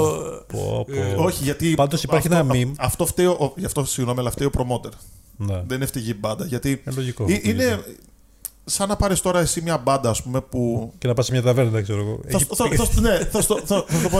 Σαν να πας στο χορευτικό σύλλογο, ξέρω την Αγία Μαρίνα, και να πεις ότι, OK, έχει κάποιο κοινό. Ωραία, και θα σε πάρουμε και θα σε πάμε στο Brooklyn να χορέψεις. Ναι. Το πιο πιθανό μην έρθει κανένα. Ωραία. Κανένας όμως. Γιατί φταίνε, φταίει η Αγία Μαρίνα ο σύλλογος; Δεν φταίει αυτός. Εσύ που τους πήγες εκεί φταίει. ε, δεν είχες λόγο να τους πας εκεί. Δηλαδή, πού πήγατε, ρε Βαγγέλη. Ε; Πού πήγατε, δηλαδή; Πήγαμε. Πήγαμε στην Πτολεμαίδα της της Ιαπωνίας. δηλαδή δεν υπήρχε κανένας λόγος να πας εκεί. Πω. ναι. Και δεν, πήγανε, δεν πήγαμε στην Πτολεμαίδα την πραγματική που μαζεύουμε κόσμο. Πήγαμε στην Πτολεμαίδα της Ιαπωνίας. Δηλαδή σίγουρα δεν θα υπάρξει κόσμος να πάει. Και προφανώς Πω. άμα δεν υπάρχει και promotion ανάλογο που δεν υπήρξε, εντάξει, εννοείται. Αλλά σε κάτι μήνυμα που βλέπω στον Άννη Γκάγκ που βλέπεις και εσύ, όταν, λέει, ας πούμε, όταν λένε παγκόσμια, ε, παγκόσμια περιοδία μπαντών, είναι Ευρώπη, έχει ένα χάρτη που είναι Ευρω- μόνο Ευρώπη, Αμερική, Ιαπωνία και Αυστραλία. Δεν έχει Και κάτι άλλο. πάλι, Ισχύει. οι Οπότε περισσότεροι ισχύει αυτό που λένε- λες εσύ λένε- Με την Ασία. από την, απ' την Ασία βάζουν μόνο τη Ρωσία μέσα. Εντάξει, που δεν είναι Ρωσία. που δεν εντάξει. πιάνει ακριβώς Ασία, ναι. Τη θεωρείς πιο πολύ Ευρώπη. Ε, Σαν κουλτούρα δηλαδή, όχι σαν, ε, σαν γεωγραφικά. ναι, ναι, ναι. Ε, η Ιαπωνία είναι μόνο από Ασία. Ναι. Δεν έχει κάτι άλλο. Ε, προφανώς εμείς είχαμε πάει και λίγο στα πιο έγκατα της, της Ασίας. Αλλά Εντάξει, είναι πιο. διαφέρει από τον πολιτισμό τον, τον υπόλοιπο της Ασίας. πάρα πολύ. Δεν είναι, ας πάρα πούμε, πολύ. Ινδία, Πακιστάν, καμία σχέση. Έχουμε παίξει και στην Ινδία. Τι, Έχουμε παίξει και στη Σρι Λάγκα. Bollywood εκεί πέρα φαντάζομαι. Πήγαμε, παίξαμε σε ένα... Όχι αυτό. Φεστιβάλ Bollywood. Στη Όχι, Μομπάι. ένα- ε, κα- στην, ε, πού ήταν να δεις; Και γνωστό το μέρος. Δεν, είναι και, δεν πήγαμε και σε πολύ άγνωστο μέρος. Το κάνουν κάθε χρόνο το φεστιβάλ αυτό. Τέλος πάντων. Και πώς ήταν, είχε κόσμο; Είχε κόσμο, πώς δεν είχε, ναι ρε. Η Ινδία, ναι ρε. Πλάκα κάνεις. Ε, να σε ρωτήσω, οι μπάντες γενικά είχες, ήσουν και σε ελληνική και σε, είσαι και σε εξωτερικού. Ε, Διαφέρουν σε κάτι γενικά; Ε, ναι ρε. Ε, σαν να σου πω Ελλάδα-Φιλανδία. Απλά. σε τι διαφέρει δηλαδή, τι, τι Ωραία, μπορεί να κάνει; ωραία, ωραία. Κοίτα. Όταν, ε, και όταν ταξίδεψα το είδα αυτό. Εντάξει. Αλλά τώρα με τη συνεργασία είναι πιο έντονο. Ε, δεν είναι εξωγήινοι άνθρωποι, προφανώς. Δηλαδή δεν είναι ότι εκείνοι δεν κάνουν πράγματα που κάνουμε εμείς ή ότι δεν υπάρχουν μαλάκες ή και κάτι τέτοιο. Δεν είναι και το, το πρόβλημα. Δεν είναι εξωγήινοι. Απλά κάποια βασικά πράγματα για αυτούς είναι λίγο πιο δεδομένα. Τα θεωρούν δεδομένα. Αυτό δεν είναι κάτι άλλο. Δηλαδή, σου πω κάτι πολύ χαζό. Όλοι βγάζουν τα παπούτσια τους στην είσοδο. Στα σπίτια. Όλοι. Πάντα. Δεν πάνε να είναι πάρα πολύ βρώμικοι, δεν πάνε να είναι πάρα πολύ καθαροί. Το κάνουν πάντα όμως. Δηλαδή μπορεί να είναι full άπλητοι γενικά, να μην προσέχουν, αλλά αυτό το έχουν στην κουλτούρα τους. Να βγάλουν πάντα τα παπούτσια στην είσοδο. Πού, Στην είσοδο του, του σπιτιού. σε ποια, σε ποιο Στη μέρος; Φιλανδία. Εδώ δεν είναι έτσι. Ε, Ε, γίνεται δεν, δεν το έτσι. έχουμε Αλλά, υποχρεωτικό. ναι, δεν είναι, δεν, ε, εκεί το κάνουν, δεν υπάρχει περίπτωση να Α, μην το οκ. κάνεις. Δηλαδή είναι δεδομένο. Ε, Φαντάσου μία, είσο- έχει μία είσοδο έξτρα συνήθως για το κρύο κιόλας. Εκεί αφήνουν μόνιμα τα παπούτσια. Είναι στάνταρ αυτό. Δηλαδή δεν είναι ότι είναι εξωγήινοι, δεν είναι ότι δεν κάνουμε κι εμείς τέτοιου είδους πράγματα, αλλά συμβαίνουν πολύ λιγότερα εκεί. Και εκεί αυτό είναι ότι λειτουργούν τα πράγματα χωρίς να Να παιδεύεσαι. σκέφτεσαι για ιδιαίτερα. βα- βασικά πράγματα. Αυτό ακριβώς. Δηλαδή, μην πω σε λεπτομέρειες, αλλά ας πούμε, χρειάζεσαι κάτι για να δουλέψει και το έχεις. Γιατί; Γιατί είναι λογικό ότι θα πρέπει να το έχεις για να μπορείς να δουλέψεις. Δηλαδή, πάμε να ηχογραφήσουμε και έχουμε, παράδειγμα, μια πληθώρα χορδών. Πόσα σετ χρειάστηκα; Ένα. Πόσα έπρεπε να είχα; Δύο-τρία. Δεν είναι ότι χρειάζονται να έχω 10 σετ χορδών, αλλά δεν χρειάζεται να είμαι και με ένα. Αυτοί έχουν φροντίσει και δεν σου λένε φέρε τα δικά σου από την Αθήνα, ξέρω. εγώ. Σου λένε θα πάμε να ηχογραφήσουμε. Τι χρειαζόμαστε για τις ηχογραφήσεις; Αυτά. Ωραία. Θα μπω, να, θα μπω και θα ψωνίσω από το Θόμαν για να φέρουμε να έχουμε τα πράγματα αυτό που χρειαζόμαστε. Ωραία, ωραία. Χρεια- Χρειαζόμαστε άλλο πένες, καλώδια ή κάτι τέτοιο. Δηλαδή είναι λίγο πιο Οργανωμένα, ας πούμε. ναι. Αυτό είναι, δεν είναι κάτι άλλο. Αυτό όμως έχει ένα αντίκτυπο. Δηλαδή, Ναι. γιατί όταν είσαι σε αυτό, έτσι, είσαι και στο επόμενο. Παίξαμε, ας πούμε, σε ένα φεστιβάλ στη Φιλανδία πριν κάνα δύο μήνες. Και ε, επειδή θα, θα πηγαίναμε οδικός από το μέρος που ήμασταν μαζεμένοι για πρόβα, ξέρω εγώ, για να πάμε στο φεστιβάλ, ήταν ξέρω εγώ, τετράωρο, τρίωρο. Λέει, ας πούμε, ότι πόσο έχει να, κοι- να μείνουμε άλλη μια βραδιά την προηγούμενη μέρα σε αυτά τα σπιτάκια και λέει 150 ευρώ. Ωραία, θα μείνουμε μια μέρα.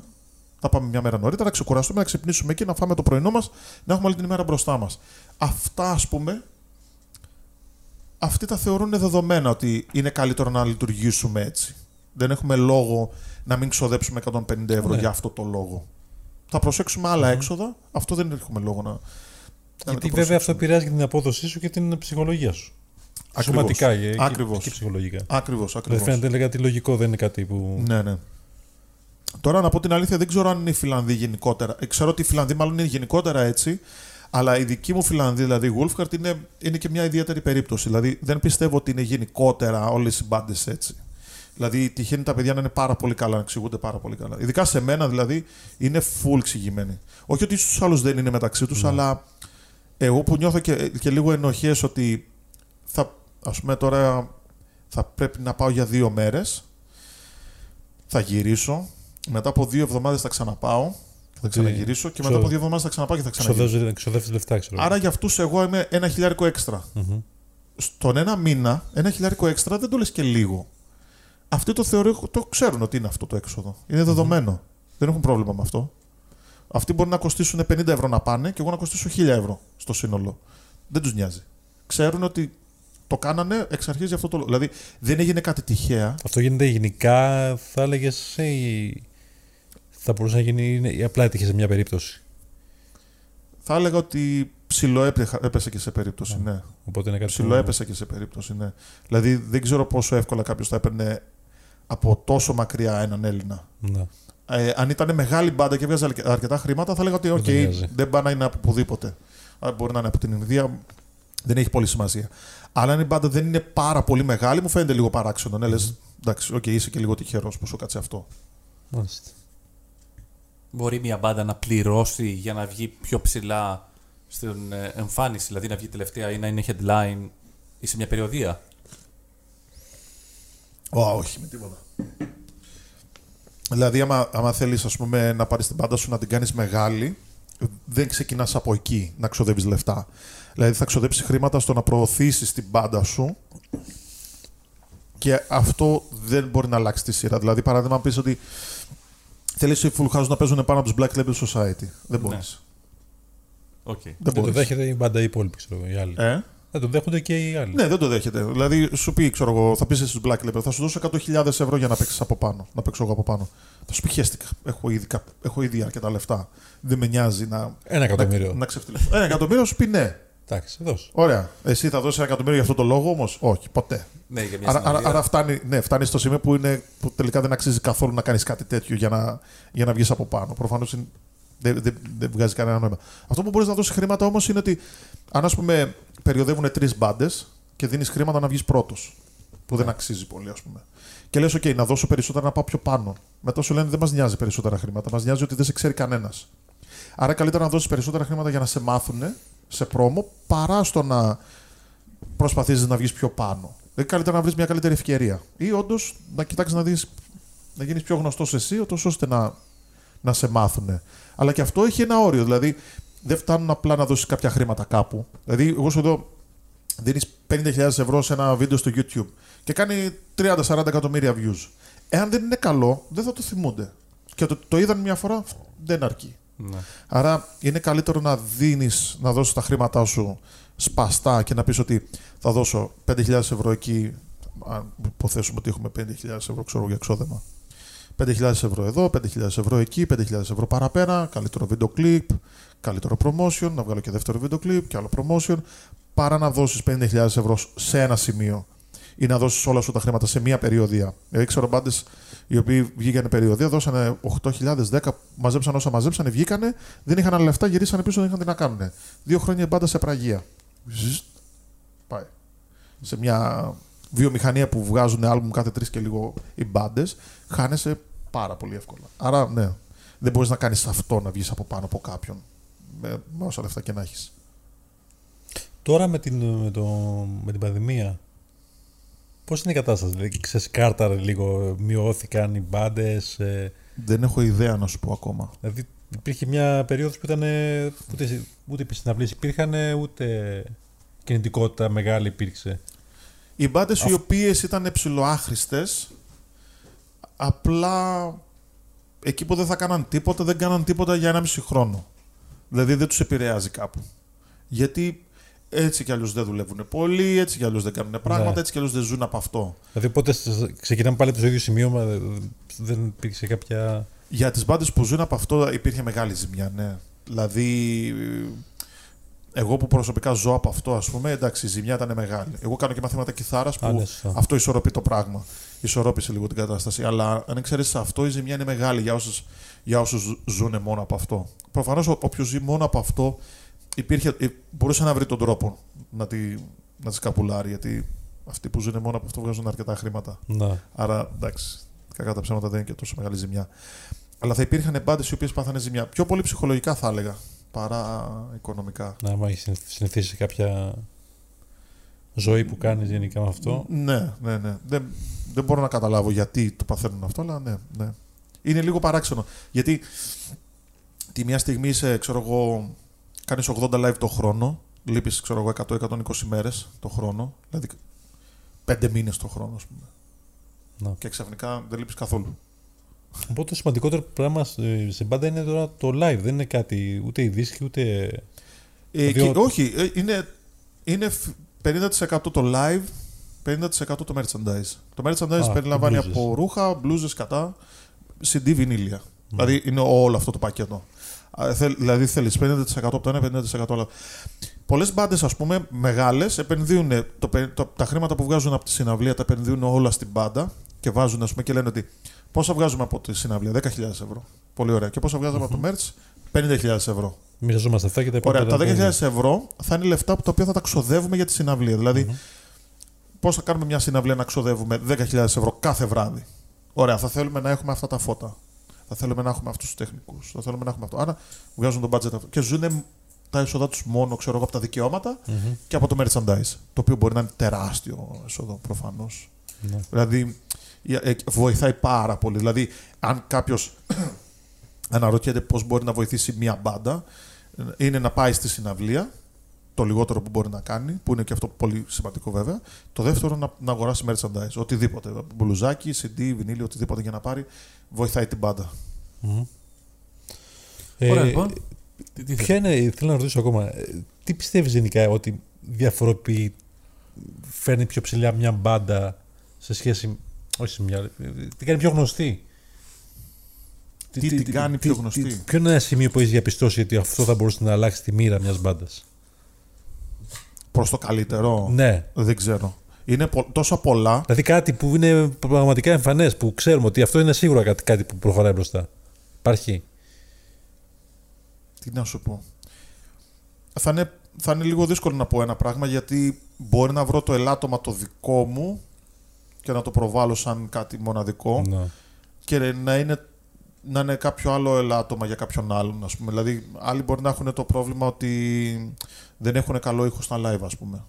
Να τα έχουν όλα καλά Πέρα εκτός από αυτό. Δηλαδή, αφ- δηλαδή μόνο ο ήχος και η μουσική θα Α, μπορούσε... θα, θα, σου- θα σου πω, να θα, κρίνει σου- τη μοίρα. θα σου πω τι εννοώ. Ότι έχουμε 10 παράγοντες. Ωραία. Ναι. Εάν δεν τα πηγαίνεις καλά σε όλα, σίγουρα δεν θα τα πας καλά.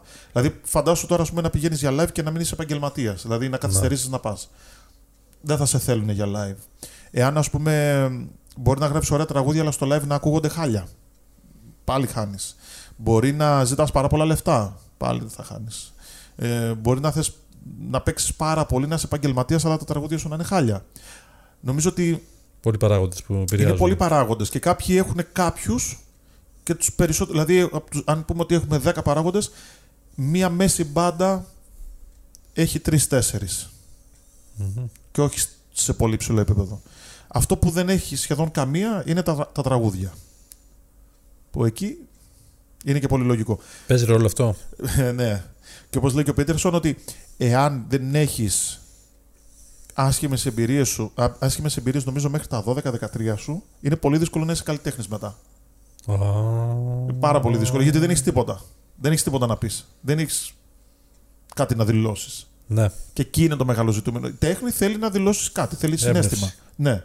Από πού θα την πάρεις; Άμα δεν είναι, και δεν μιλάμε για pop τώρα, μιλάμε για κάτι λίγο πιο extreme πράγματα. Δηλαδή, μιλάμε για καλλιτέχνες οι οποίοι έχουν πράγματα να πούνε, συναισθήματα. Εάν δεν έχεις, δεν έχεις να δώσεις. Άρα και εκεί σημαίνει και με πάρα πολλούς. Δηλαδή, δεν έχουν τι να πούνε και απλά θέλουν να κάνουν μουσική γιατί τους αρέσει το ροξαριλίκι, τους αρέσει, τους αρέσει, τους αρέσει. Α, δεν μπορεί να πάρει να ζητήσει από κάποιον άλλο να, να κάνει αυτό. Αυτό. Ναι, αλλά μπορεί να θέλουν να το κάνουν οι ίδιοι. Άρα αυτό να, να περιορίζει πάρα πολύ τα πράγματα. Συνήθως η έλλειψη.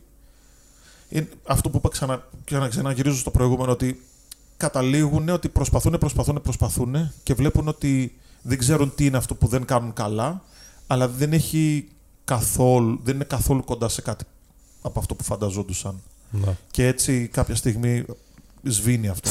Δηλαδή νομίζαν ότι θα το άκουγε κόσμος, δεν το ακούει ο κόσμος, σταματάνε να παίζουν, συνεχίζουν να μην ενδιαφέρει τον κόσμο. Δηλαδή, Ποτέ δεν είναι. ναι, Σαν να ναι, μην υπήρξε. ναι, ναι, τελ- τελειώνει εκεί το ζήτημα. Δηλαδή, θυμάμαι μια μπάντα ενός φίλου που είχε μια μπάντα η οποία πήγαινε πολύ καλά. Έσπασε η μπάντα, διαλύθηκε και μετά έκανε reunion και μετά από χρόνια αποφάσισε να ξαναγυρίσει. Και έκανε ένα live σε ένα φεστιβάλ που άπ- άπαξ και σταματήσεις. Έληξε, ξέφυγα. έληξε το παιχνίδι, ναι. Δηλαδή, άμα δεν είσαι θρηλυκή μπάντα, το παιχνίδι έχει λήξει. Μμμ. Βγαίνουν στο φεστιβάλ να παίξουν, την ώρα που παίζουν αυτοί, ο κόσμος φεύγει. Ω. Γιατί; Όχι γιατί δεν Όχι, ήταν καλή. Όχι, εσύ, αλλά γιατί; δεν- ναι, μη στεναχωρείς. όχι γιατί δεν ήταν καλή, αλλά δεν τους ήξερε κανένας. Όταν γύρισαν αυτοί, δεν τους ήξερε κάποιος. Άρα φύγαν. Και όταν ήταν να παίξει η επόμενη μέρα, ξαναμπήκανε μέσα. Εντάξει, ακραίο. Και μου λέει, καλά λέει και αυτή, λέει, γιατί βγήκανε. Ε, ναι, ρε παιδί μου, τώρα τι; Αυτοί, ο κόσμος θα κάνει ό,τι θέλει. Ε, εντάξει, Εσύ θα κάποιο πρέπει τάκ να κάνεις να κάτι υπάρχει. πολύ καλά για να τους φέρεις. Είμαστε τόσες πολλές μπάντες, τις οποίες ο κόσμος δεν μπορεί να κάθεται και να ακούει την κάθε μπάντα επειδή εσύ θέλεις να πάει να την ακούσει. Σωστό γι' αυτό, αλλά εντάξει, δεν φεύγεις μια συναυλία μπροστά στο. Ναι, καλλιτέχνη. φεύγεις. Ο κόσμος έχει πληρώσει και έχει δικαίωμα να κάνει ό,τι θέλει. Δεν έχει δικαίωμα να, να τον βρίζει, δεν έχει Ναι, δικαίωμα ναι, να του πετάει μπύρες, δεν έχει δικαίωμα να φέρεται σαν μαλάκας. Προφανώς. Δεν έχει δικαίωμα να κλέψει, δεν έχει. Ναι, όλα αυτά. Ναι, σε όλα αυτά. Αλλά τελεία. Α, μπορεί να σου. Μέχρι εκεί. Ναι. Δεν Αν δεν θες πιστεύω. να αγοράσεις το CD, το καταλαβαίνω. Αν θες να το κατεβάσεις το CD τσάμπα, ναι, προτίμησε να το αγοράσεις. Δηλαδή θα είναι πολύ καλύτερα για όλους. Μην είσαι μαλάκας. Ναι, σίγουρα. Αλλά όχι να λες γιατί αυτός δεν άκουγε τη μουσική μου και να μου δώσει εμένα μια ευκαιρία. Γιατί δεν δουλεύει έτσι. Ούτε με να μου δώσαν Ναι, ευκαιρία. ναι, δεν πας. Θα ζητιανέψει. Ακριβώς, ναι. Κάτι. Ακριβώς. Α, και, Αν μου το αξίζεις. και, και μα- μάντεψε τι έγινε, τι έκανε αυτή η μπάντα μετά από αυτό το live. Δεν ξέρω. Κατάθλιψη. Έκανε άλλο ένα live. Δεν πήγε ούτε αυτό καλά.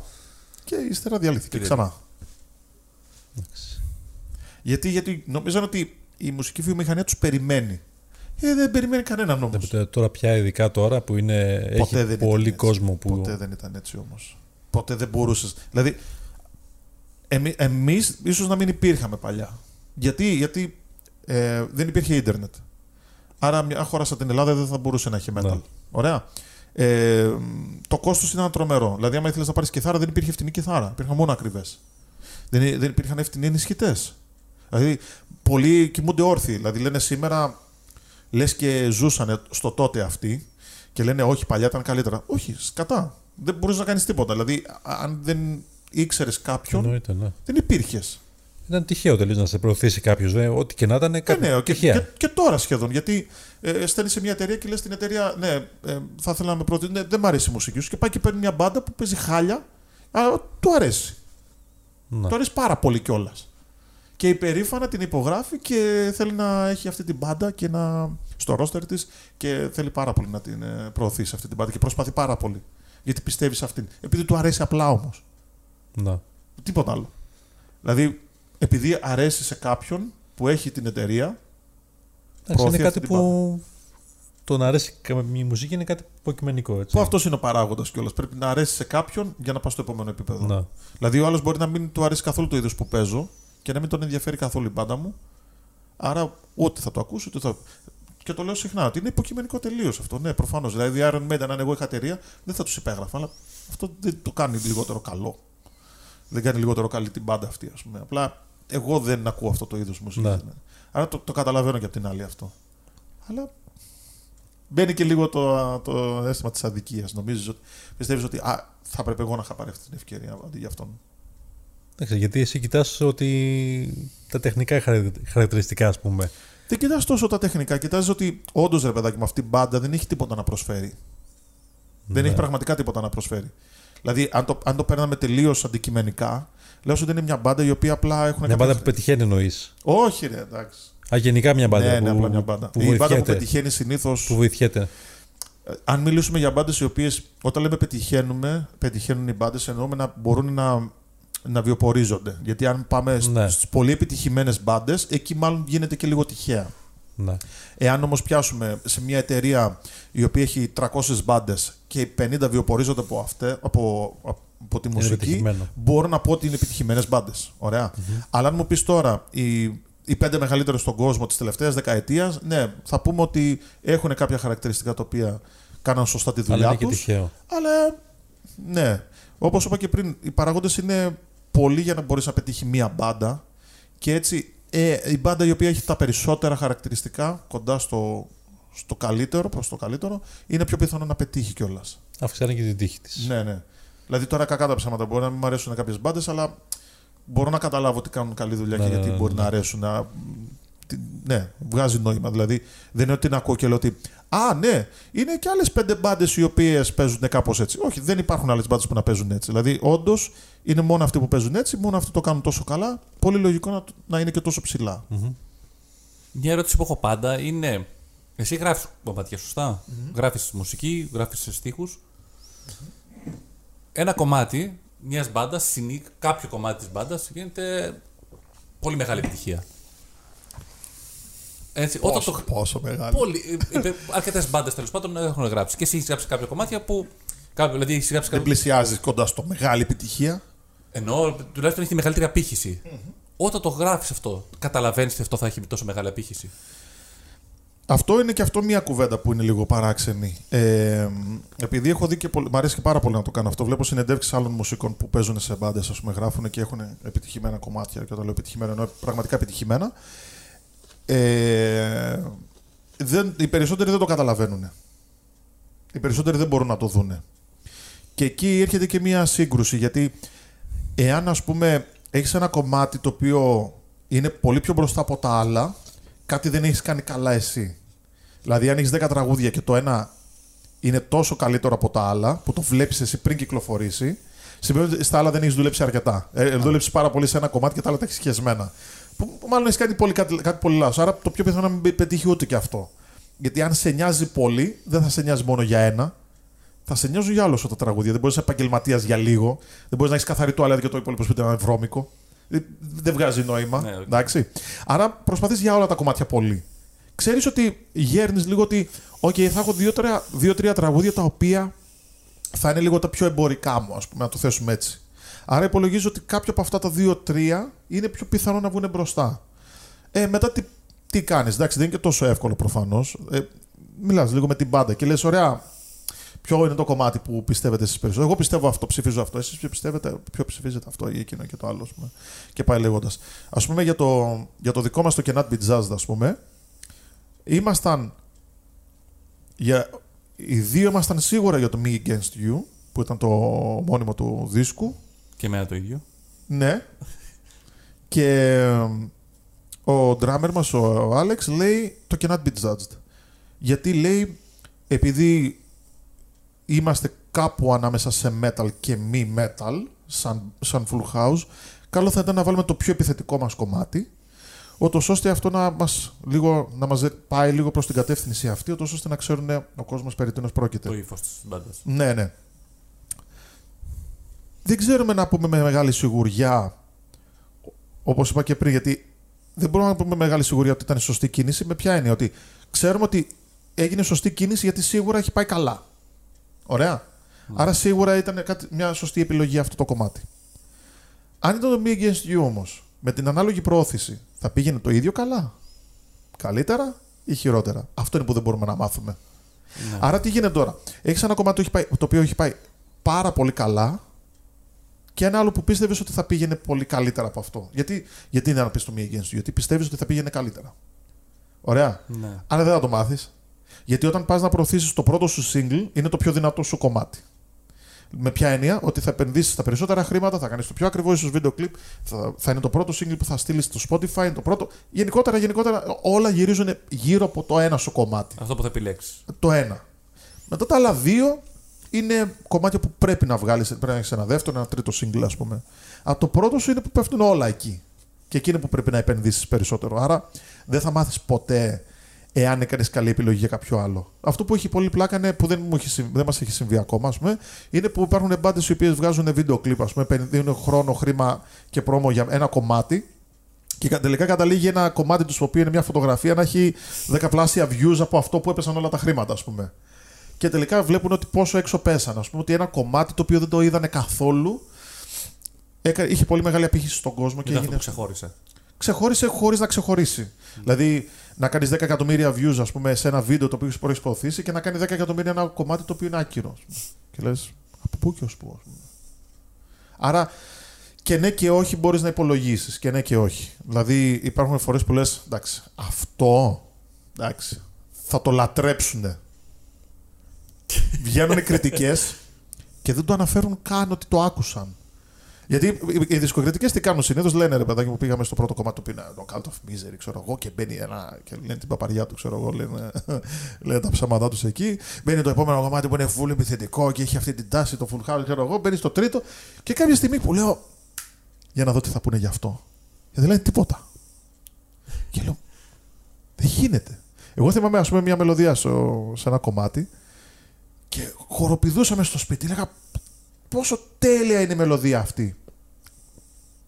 Τίποτα. Μόνο μια δισκοκριτική ανέφερε αυτό το κομμάτι. Αλήθεια τώρα. Οι υπόλοιπες δισκοκριτικές σχεδόν δεν το ακούσανε. Και ήταν το πέμπτο το κομμάτι του άλμπουμ. Δηλαδή δεν ήταν. Το τέταρτο, τέταρτο νομίζω.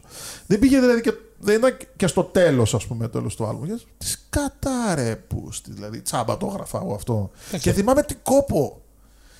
Ε, Θυμάμαι πόσο έχω κουραστεί για αυτό το κομμάτι, ας πούμε, για τους τοίχου, για τη μελωδία, για το που θα μπει τι.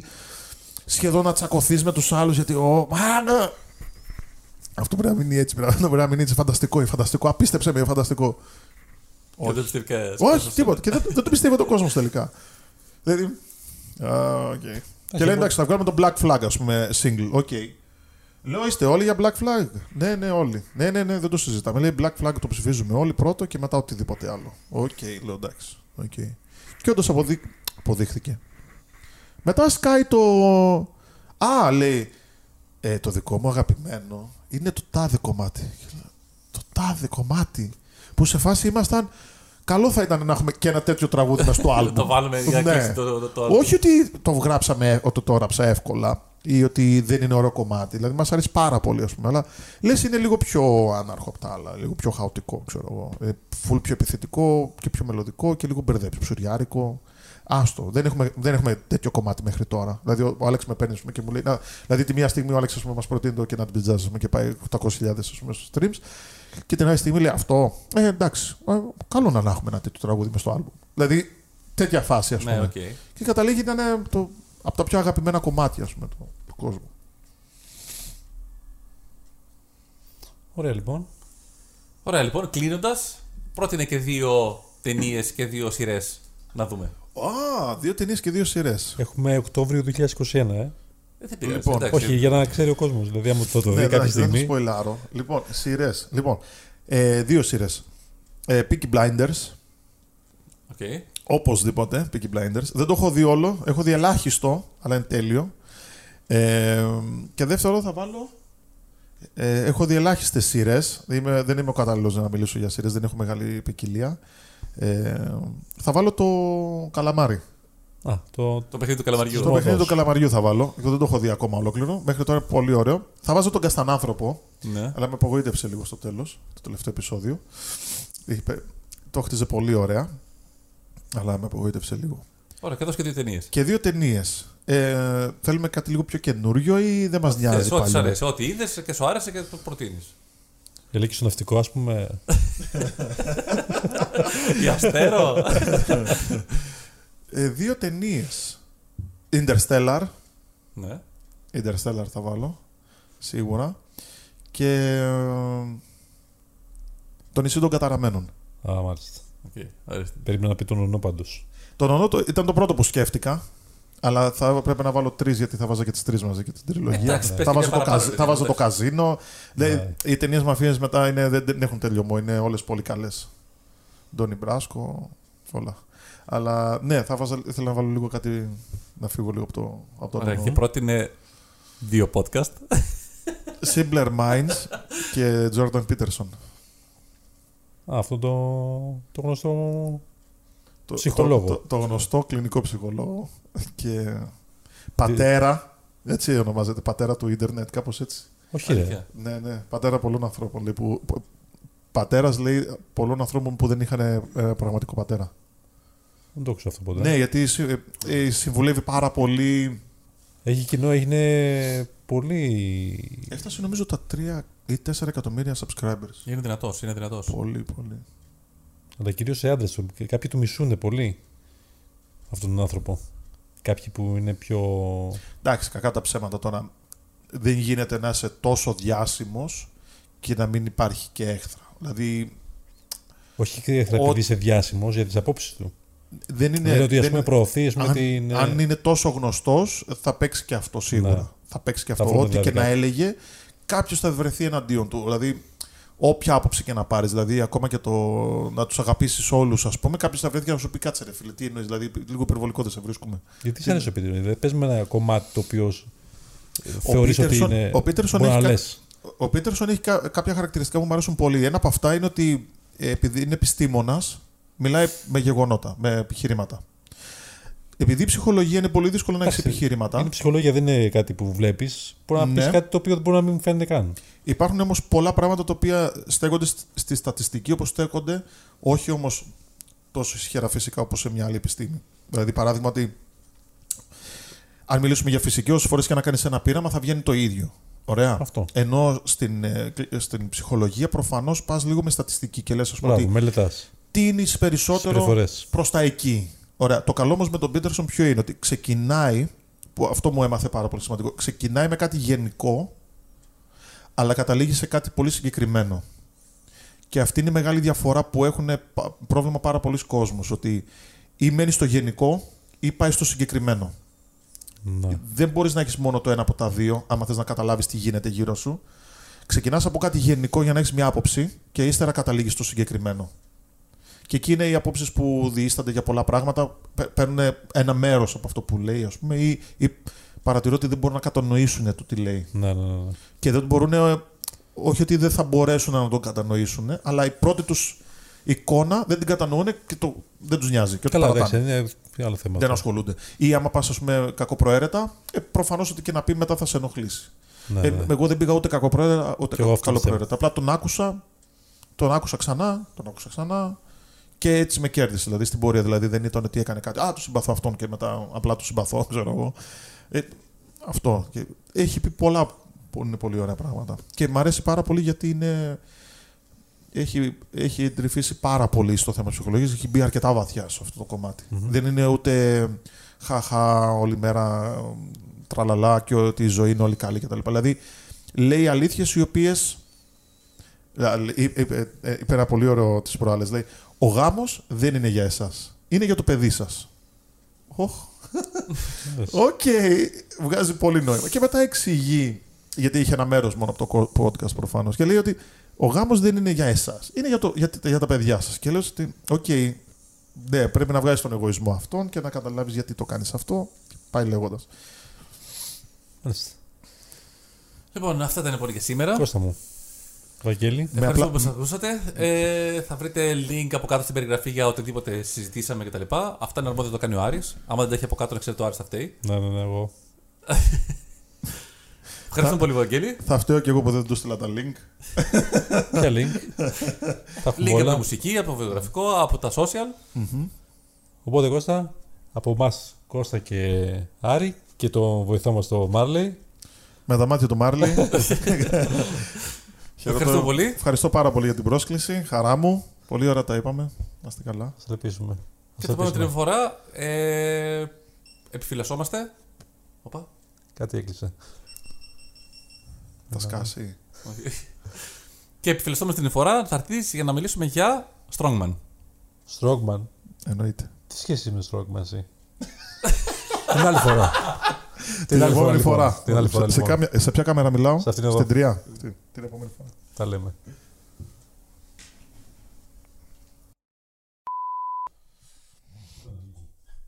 Εδώ θα μπουν οι χορηγοί τώρα. Ε, όχι, θα κάνεις τσακ και θα περάσει. Δεν θα κοπείς. Μην πειράζει το μικρόφωνο. Ρε, μα, κούνε το μικρόφωνο λίγα. Κούνα το, κούνα το, δεν βλέπει κάνει θόρυβο. Το μεσαίο είναι. Μην το Τι έκανες ρε φίλε. Πω, το χάλασε. Και τώρα